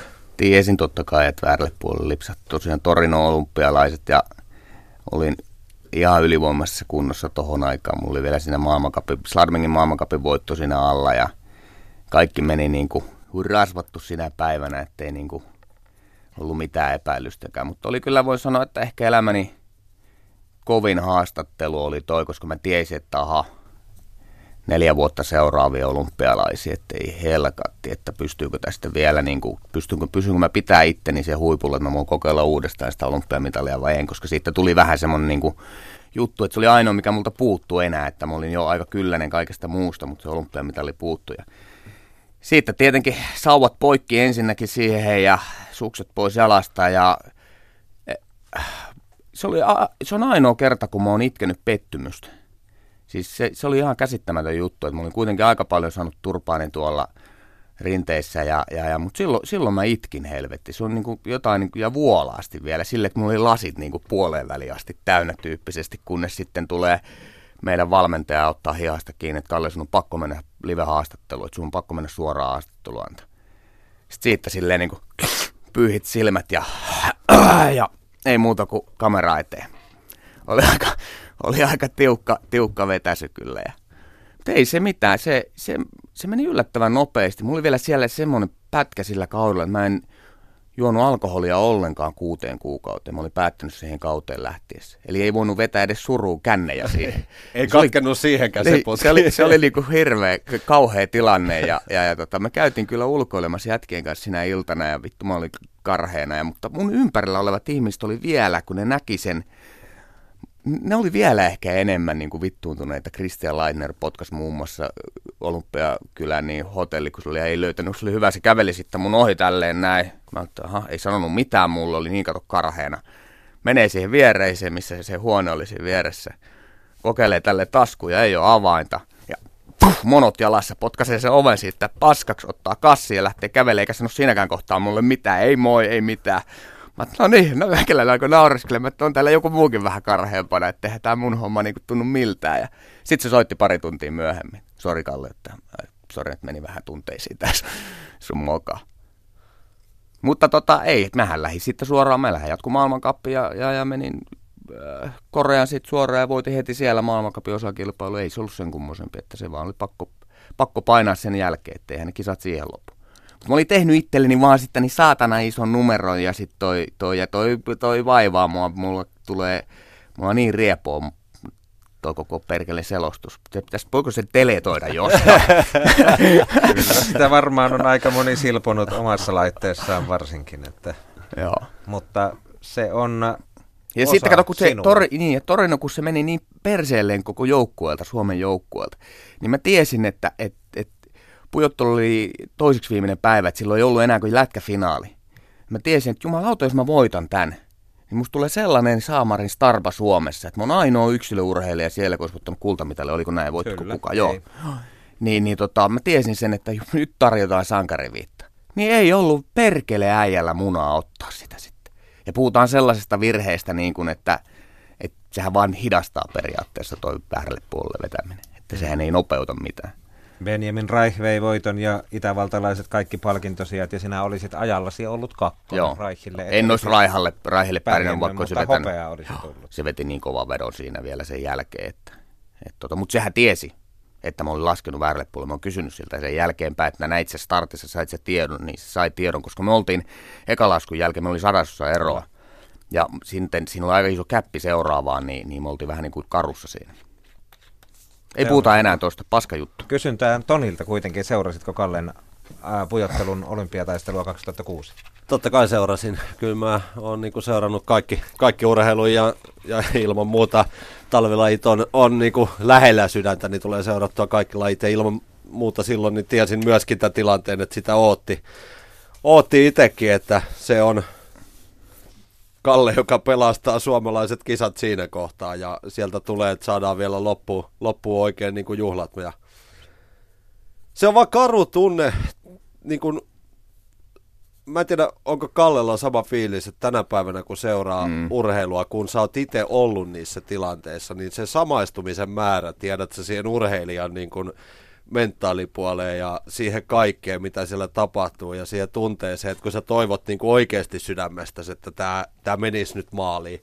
Ja sitten kun sä näet ton, niin se on just näin niin kuin Kalle sanoi, että se niin kuin, se pettymyksen määrä niin kuin sen urheilijan puolesta, niin se tuska on niin kuin ihan valtava katsoa kotota ja sä et voi mm. tehdä mitään. Mutta se on hienoa, kun se... kommentaattorina, niin kuinka me, meikäläinen syttyy aina siellä kommentaattorikopissa. Mä oon itkenyt, mä oon itkenyt Joo, joo. siellä pettymystä toisen puolesta. Mä oon itkenyt, viime vuonna Felix Neureuter otti vähän ihmeellisesti takaa MMissä, niin ottaisi ottaa pronssia. Niin mä itkin sitä, mä kävin halavasti. Perkele, meikäläinen itki tuolla selostuskopissa, että eihän tämä nyt ole niin mahdollista. Mutta meillä oli niissä kisoissa se ero, että sulla oli tota, noin niin tipaton putki, niin mä pystyin ottaa siihen vitu, omaan vitutukseen sun puolesta niin muutama oluen hintalla.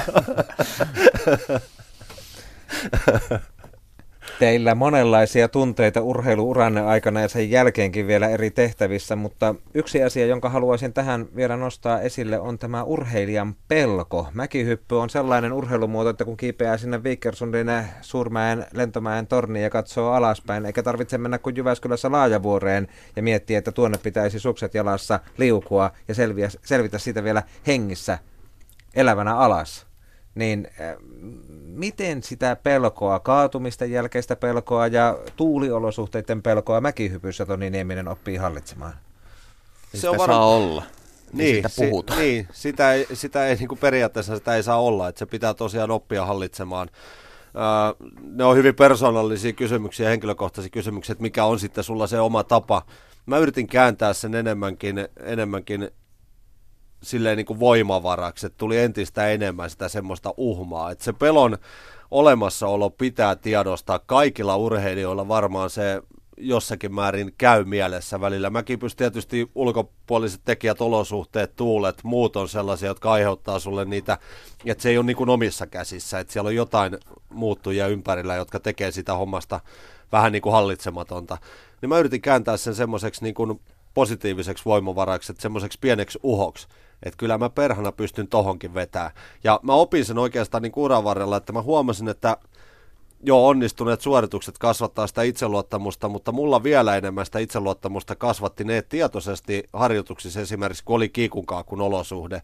Joku urheilija teki päätöksen, että hän ei mene, niin mä haluaisin aina mennä sinne, vaikka vähän pelottikin niin vetämään. Ja se hetki, kun sä pystyt vetämään siihen siitä pienestä pelosta huolimatta reeneissä niin kuin normaalisuorituksen, niin sehän kasvatti mun itseluottamusta vielä enemmän kuin ne hyvissä optimiolosuhteissa tehdyt yksittäiset hyvät vedot.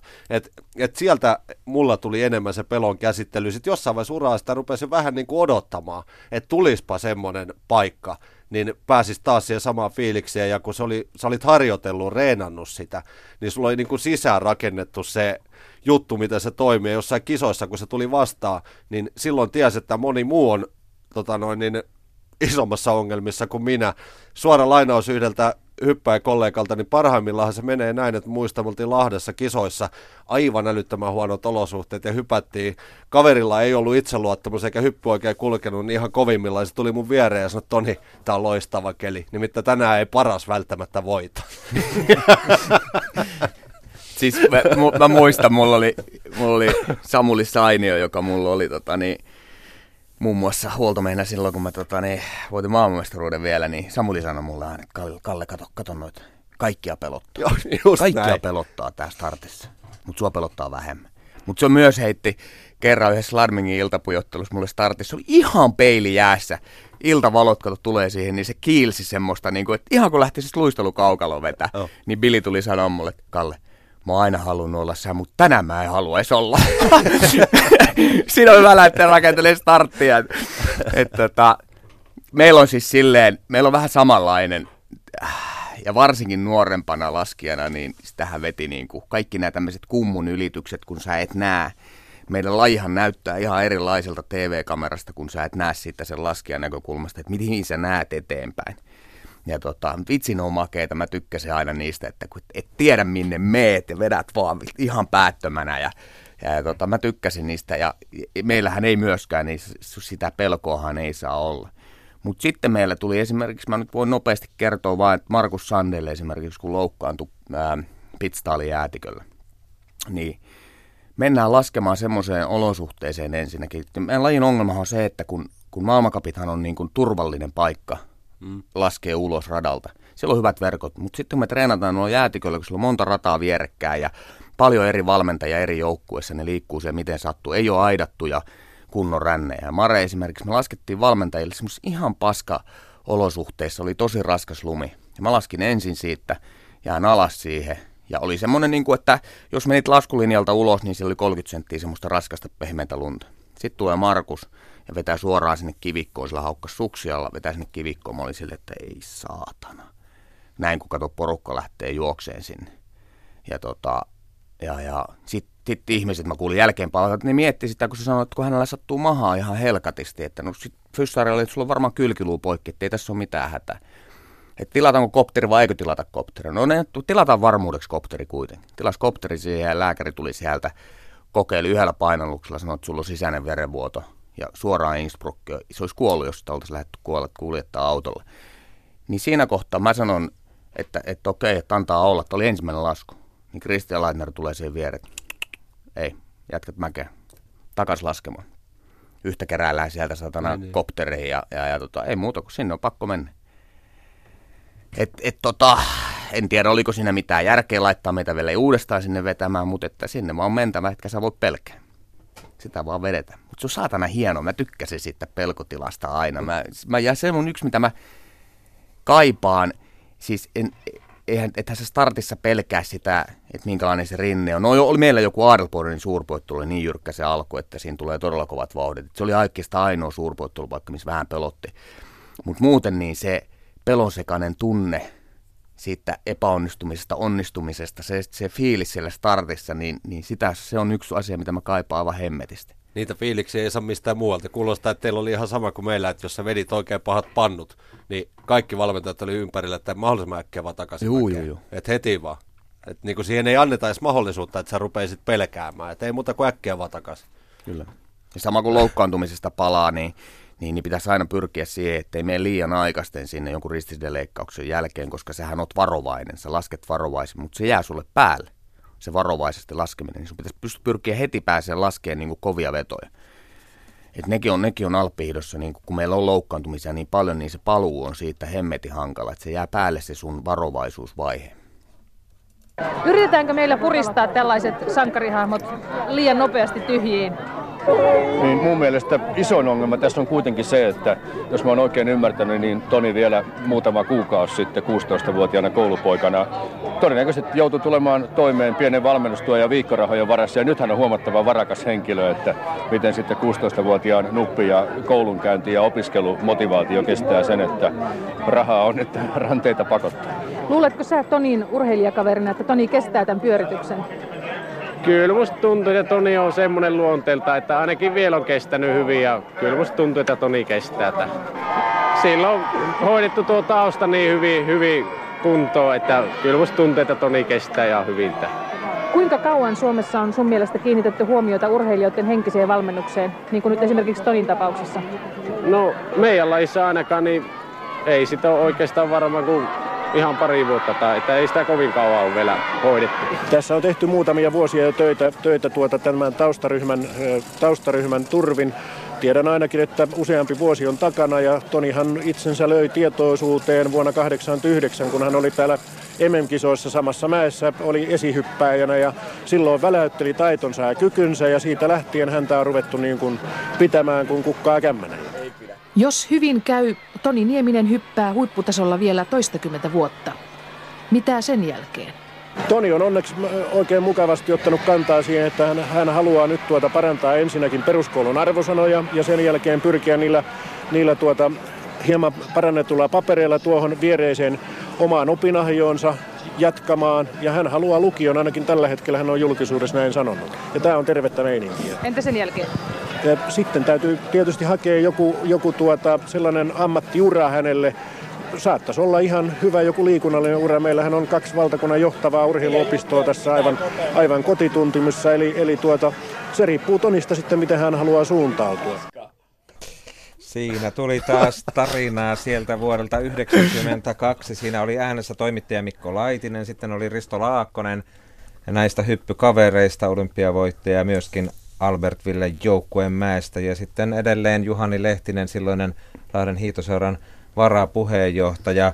Vähän oli kysettä siitä, että kestääkö Toni ja mitä suunnitelmia ja ennen kaikkea tuosta henkisestä valmennuksesta haluaisin vähän puhua teidän kanssanne.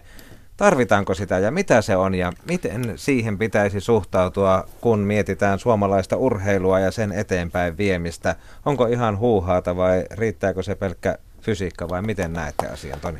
Niin, kyllähän henkistä valmennusta tarvitaan, mutta se, että mitä henkinen valmennus sitten pitää sisällään, niin se onkin toinen juttu. Että kyllähän munkin uran aikana siellä on käynyt sitten, jos jonkinnäköistä, jonkinnäköistä kaveria, kaveria siinä puhumassa, mutta, mutta kun me liikutaan hirveän vaikealla osa-alueella niin kuin henkisen valmennuksen kanssa, että, että mä voin rehellisesti sanoa, että silloin meillä henkistä valmennusta, kun sitä vähän niin kuin tuputettiin ja tuputettiin ja kaikki henkinen valmennus keskittyi puhtaasti siihen suorittamiseen ja siihen urheilusuoritukseen, niin en mä ollut valmis sitä ottamaan, ottamaan vastaan. Et mun tuli aina vähän semmoinen tunne, että, että niin kuin, nyt, nyt niin kuin se meni vähän yli, yli multa, mutta, mutta niin omalla kohdalla parasta henkistä valmennusta oli sitten just nimenomaan myöhemmin uralla, kun tartuttiin ihan oikeisiin elämän ongelmia ja lähdettiin niin hakemaan niihin ratkaisuja ja sitten niin tiedostamaan se, että missä mun itse on niin kehitettävä itseäni, että sieltä tuli se oma halu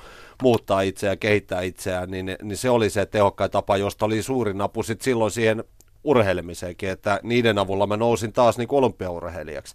Ja, ja oltiin jossain vaiheessa syvissä vesissä, että, että niin kuin se on vaikea maailma, mutta mun mielestä henkinen valmennus on enemmän sitä, että välitetään sitä ihmisestä ja tiedostetaan sen urheilijan tarpeet. Mitä se tarvii, minkälainen se on urheilijana, tarviiko se kenties niin kuin vähän takamukseen potkimista, tarviiko se vähän herkempää otetta, millä saadaan se urheilija niin kuin itse, itse niin kuin sisäistämään ne asiat ja haluamaan sitä. En, en tiedä, Kalle, Kalle voi sitten enemmän kertoa omalta kohdaltaan, mutta eihän urheilija ota vastaan mitään henkistä valmennusta, jos ei se itse ole siihen valmis. Joo, se on erittäin, siis äh, kuuntelin tuota äsken, että aika ihmeellistä, että 90-luvun alussa on ollut teillä jo tarjottu henkistä valmennusta. Ei Joo, varmaan si- ihan hirveän monta No, mutta ne oli, ne oli just näitä kauniita korulauseita Niin, mä luulen, mä luulen kans, että koska meillä, meille tarjottiin sitä ihan niin kuin tyylin kerran kaudessa, en koennut sitä vähän samalla lailla kuin sullakin, niin en koennut sitä missään nimessä niin kuin tärkeäksi. Meillä kävi selleen Alppiidossa, että kun minä ja Vuotila Sami esimerkiksi oltiin siinä niin kuin kärkilaskijat aika pitkään, niin me vähän niin kuin tyhmänä urheilijana, miesurheilijana, niin vähän oltiin silleen, niin kuin, että ei, emme niin hulluja olla, että me tarvittaisiin tuollaista mitään. Mm. Niin sitten kukaan ei oikein kehdannut mennä näistä nuorista laskijoista, joiden nimenomaan olisi pitänyt mennä, jotka, jotka niin kuin ei saanut sitä suoritusta tehtyä siellä kisatilanteissa, niin se olisi voinut avaa heillä huomattavasti paljon enemmän. Että Alppihiidossa – niin kuin herättiin siihen aivan liian myöhään ja me ollaan pikkusen jälkijunassa sinne niin kuin kaikessa urheilussa Suomessa on, on, että sitä on alettu hoitamaan helkati hyvin. Ja se on just näin, mitä sä sanoit, että, tota, että jokainenhan pitää siihen itse löytää sitä ratkaisua. Mä oon käynyt kahdella kolmella urheilupsykologilla ja tota, en, en kokenut siitä mitään hyötyä todellakaan itselleni, mutta mulla oli koko ajan siinä esimerkiksi Euroholmen Kalle, jonka kanssa me hypättiin aina onnistuneen tai epäonnistuneen kisan jälkeen niin autoon ja sitten me puhuttiin. Me puhuttiin kaikista elämäasioista. Se jeesas mua paljon asioissa. Oli vähän tyttöystävien kanssa ongelmia ja sähläyksiä ja niin poispäin. Niin mä sain koko ajan avautua sille. Se oli se mulle se turva. Ja sitten sit mun äiti vielä lisäksi. Sitten kun meni tosi tosi tiukalle, niin mä soitin aina sille. Ne kohdat, kun mä olin lopettamassa esimerkiksi. Niin mä soitin aina mun äidille. Niin kuin, niin kuin, ja se oli sitten se, joka puhui mulle niin kuin, järkeä päähän niin sanotusti, mutta että, että se oli mun, mun keino. Ähm, urheilupsykologit on hemmetin tärkeitä, mitenköhän mä sanoisin tämän sille varovasti. Ähm, mutta edelleenkin mä näkisin sen, että, että urheilijalle on tärkeämpää, tai toisen urheilijan, entisen urheilijan on aika paljon helpompi puhua asioista, mitä se pääsisällä liikkuu sillä starttipaikalla ja mitä se vaatii ja mitä tapahtuu missäkin tilanteessa kuin se, että sä olet oppinut kirjasta. Ne on erittäin tärkeitä neuvoja nekin, ja niin kuin mä sanoin, niin jokaisen pitää löytää se oikea tapa. En mä sitä tarkoita, että tarvii lässyttää koko ajan urheilijan kanssa. On ihan hyväkin, että se tulee välillä ulkopuolelta. Mutta siltikin se, ne ihmiset, jotka siellä ei ole ollut siellä hyppytornissa tai starttipaikalla, niillä ei ole mitään käsitystä, minkälainen se paine on siinä. Ei minkäännäköistä käsitystä. Se on ihan helvetillinen se paine, kun sulla huutaa 55 000, 60 000 ihmistä tuossa noin sun alla suoraan. Ja meillä Alppihidossa se on aika helppo, kun mä yleisö on niin kaukana siellä, mutta mäkihypyssä esimerkiksi on, se yleisö on niin saatana lähellä. Niin mä voin kuvitella siinä, kun aletaan siteitä kokeilemaan, että se on aika kuumottava tilanne.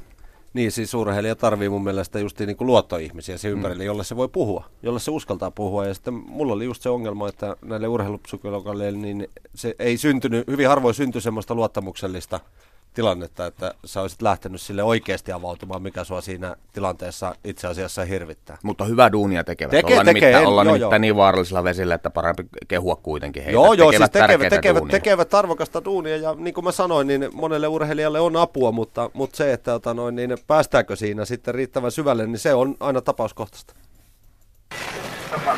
Kello on 10.30. Mäkihypyn koekierroksen alkuun on aikaa puolitoista tuntia. Tuossa on sen takia hyvät paikat, kun siitä Toni menee suksilla ohi hissillä, se menee ihan hitaasti, mutta tosta se vaan menee äkkiä noilla suksien päällä. Oletko huomannut, että täällä on paljon nuoria tyttöjä katsomassa kilpailuja? Toki on. Ja kuulin äsken, että tuossa junassa tuli, tuli tuota valtavasti Helsingin suunnasta tyttöjä. Eilen illalla olin tuolla Montussa jakamassa joukkueemään palkinnot ja kyllä mulla oli melkoinen sylillinen ruusuja, nalleja, mukana ja vienyt Pirjolta, Liisalta ja Karitalta terveisiä Tonille. Tuleeko Toni Kouvola? Muista nyt, että se kirje menee perille ja ihana ilmiötä sinällään. Kyllä tässä nuori poika kohtaa nuoret tytöt, eli tuo ikä on sama kaikilla ja sitten tietysti tämä laji on sellainen, että ilmojen sankari tulee tuolta. Minusta tässä on helpot ja valmiit ainekset tällaiselle ilmiölle.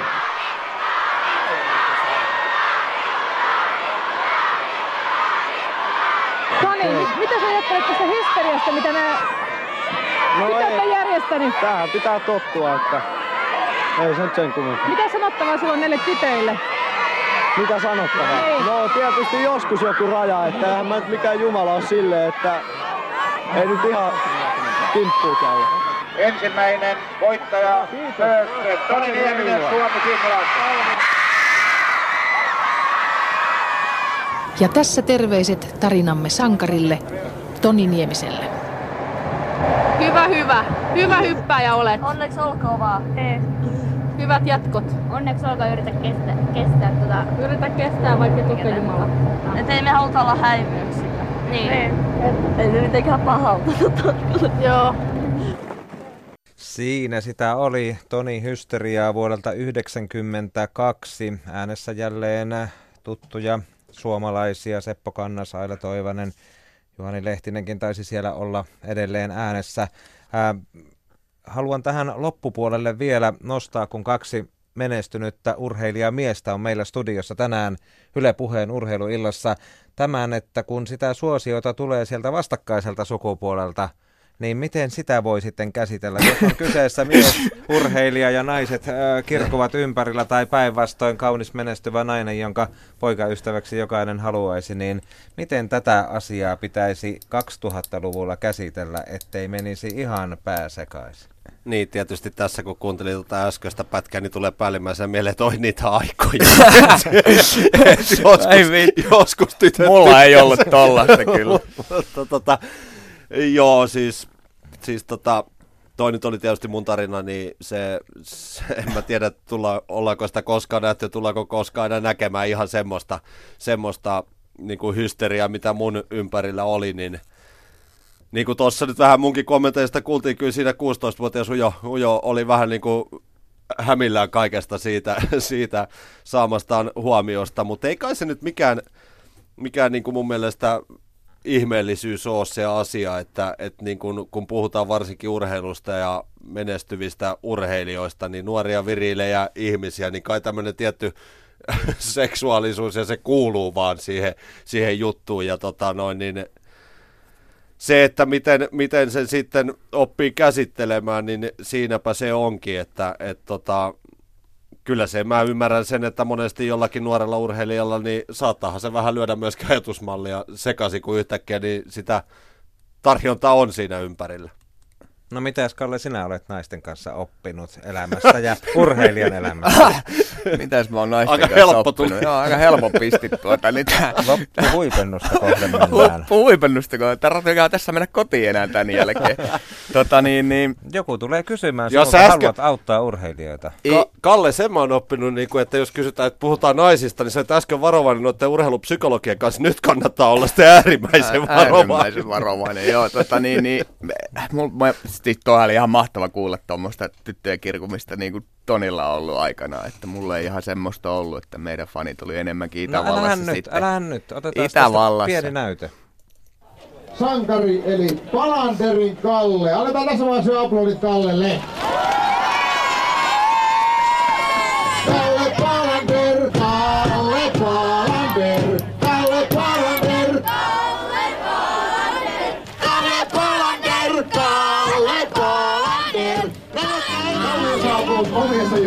Joukkoon. Kalle, sulta ei ole ikinä koskaan milloinkaan kysytty semmoista kysymystä, kun urheilusta puhutaan, että miltä nyt tuntuu? Aika, aika harvinainen kysymys sinänsä, että mut nyt tuntuu niinku aivan järkyttävän mahtavaa. Että hei kiitos, että olette tullut tänne. Wow! Kalle, yes! On sitä hysteriaa ollut sinunkin ympärillesi, mutta miten opastaisit nuorta, joka yhtäkkiä huomaa olevansa huomion keskipisteenä ja vaikkapa sen vastakkaisen sukupuolenkin toimesta? niin just, älä tee silleen niin kuin mä teen tyyppisesti, että jälleen kerran vähän samanlainen juttu, että mä, mähän siis tota, mä olin, meillä on vähän Tonin kanssa samanlainen juttu, että me ollaan seurusteltu niin kuin periaatteessa koko elämämme. Että mä olin jo 16-vuotiaana, niin mun melkein siitä asti, niin mulla ei ollut ihan kuukauden, yhden kuukauden, kahden kuukauden pätkiä. Sitten tietenkin siinä kohtaa, kun seurusteli kahden kolmen kanssa yhtä aikaa, niin se oli hirmu hankala. Ja sittenkin tuo ur- urheilu oli sitten kyllä pakokeino mulle päästä sitä helvetinmoista härdelliä karkuun. Että et mä olin jotenkin helpottunut aina, kun pääsin rinteeseen ja ei tarvinnut olla kännykkää, koska se oli semmoisessa tilanteessa jossain vaiheessa, kun puhelin soi, niin aina sille pelotti, että ku- kuka soi, mitä mä nyt oon tehnyt.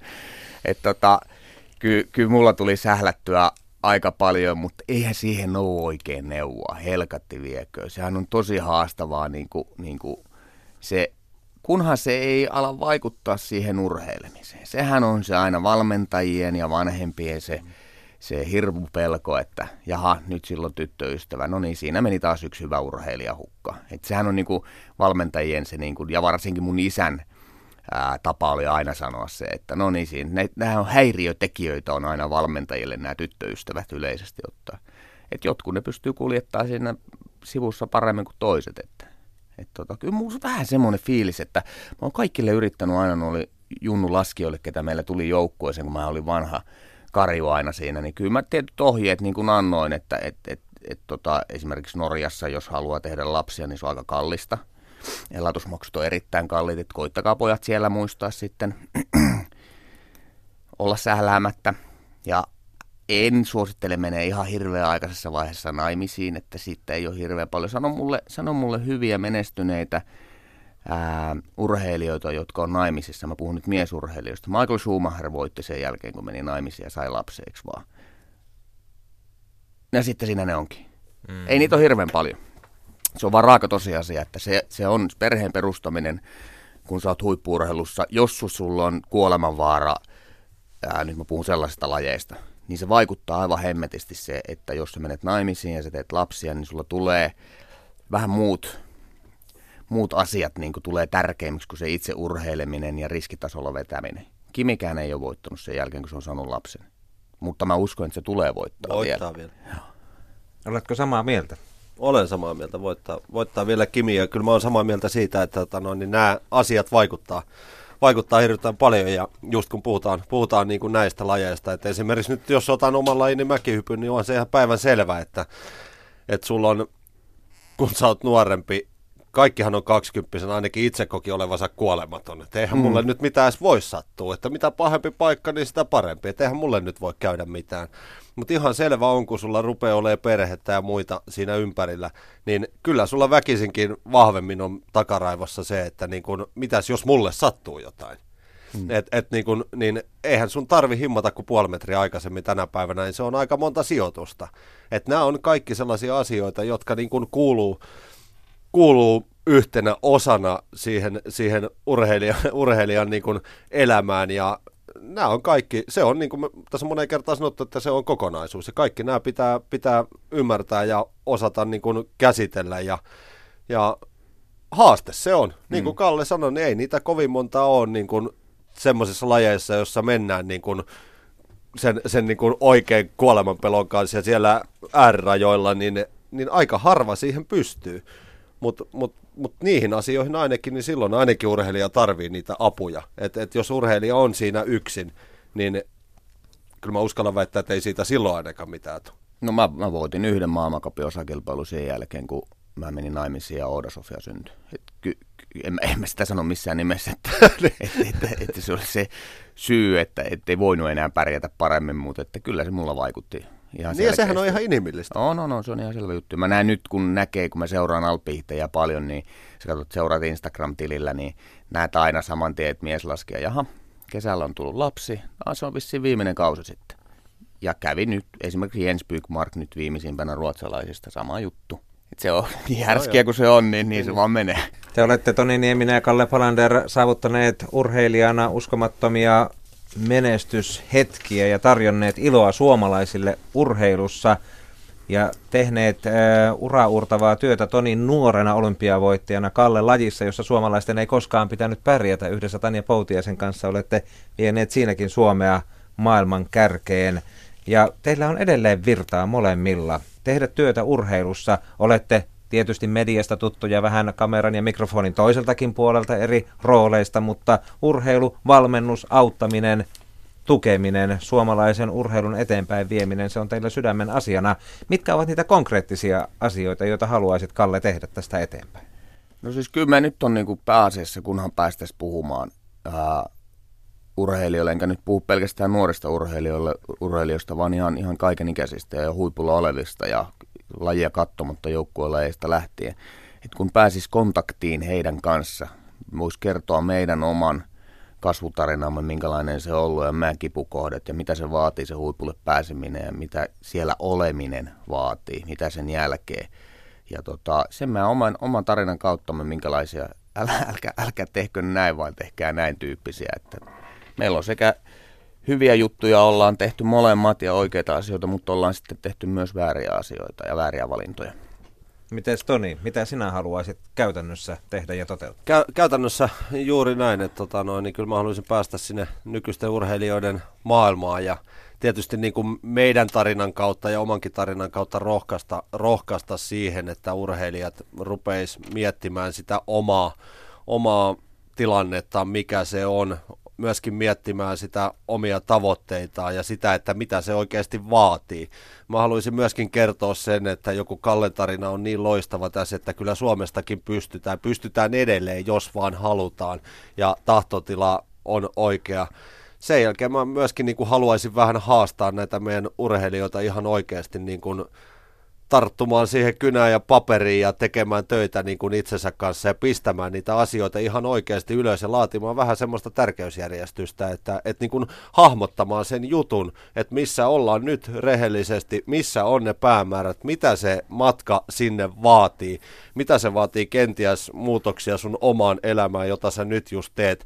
Se, siinä on niin kuin hirvittävän paljon asioita ja siinä on niin kuin sellaisia juttuja, joihin joihin niin kuin sydän palaa mulla itselläni edelleen ja musta olisi niin hemmetin makea päästä tekemään töitä urheilijoiden parissa ja saavuttaa sitten niin kuin sitä kautta just niitä omalta urheiluuralta tuttuja fiiliksiä sitten sieltä ihan kotisohvalta, että sä oot kantanut kumminkin, tehnyt oman pienen osas auttaakseen jotain suomalaista menestymään. Jos ajatellaan meidän urheilumaailmaa tänä päivänä, meillä on hirvittävän paljon tietysti uusia lajeja, on niin kuin joukkuelajeja, jossa menee vahvasti, mutta hirvittävän paljon myydään pelkkää kurjuutta ja vähän ollaan jo me sillä mentaliteetillä, että kun eihän me oikein tältä pienestä maasta voidaan edes pärjätä, niin mä yrittäisin kääntää sen toisinpäin, että se on just näitä tilanteita, kun Kalle tiedostaa, että kun hän voittaa tuolla Torinossa, niin siinä on sankarin viitta tarjolla nyt mm. jollekin, joka on valmis siihen tarttumaan ja mä haluaisin löytää niitä urheilijoita.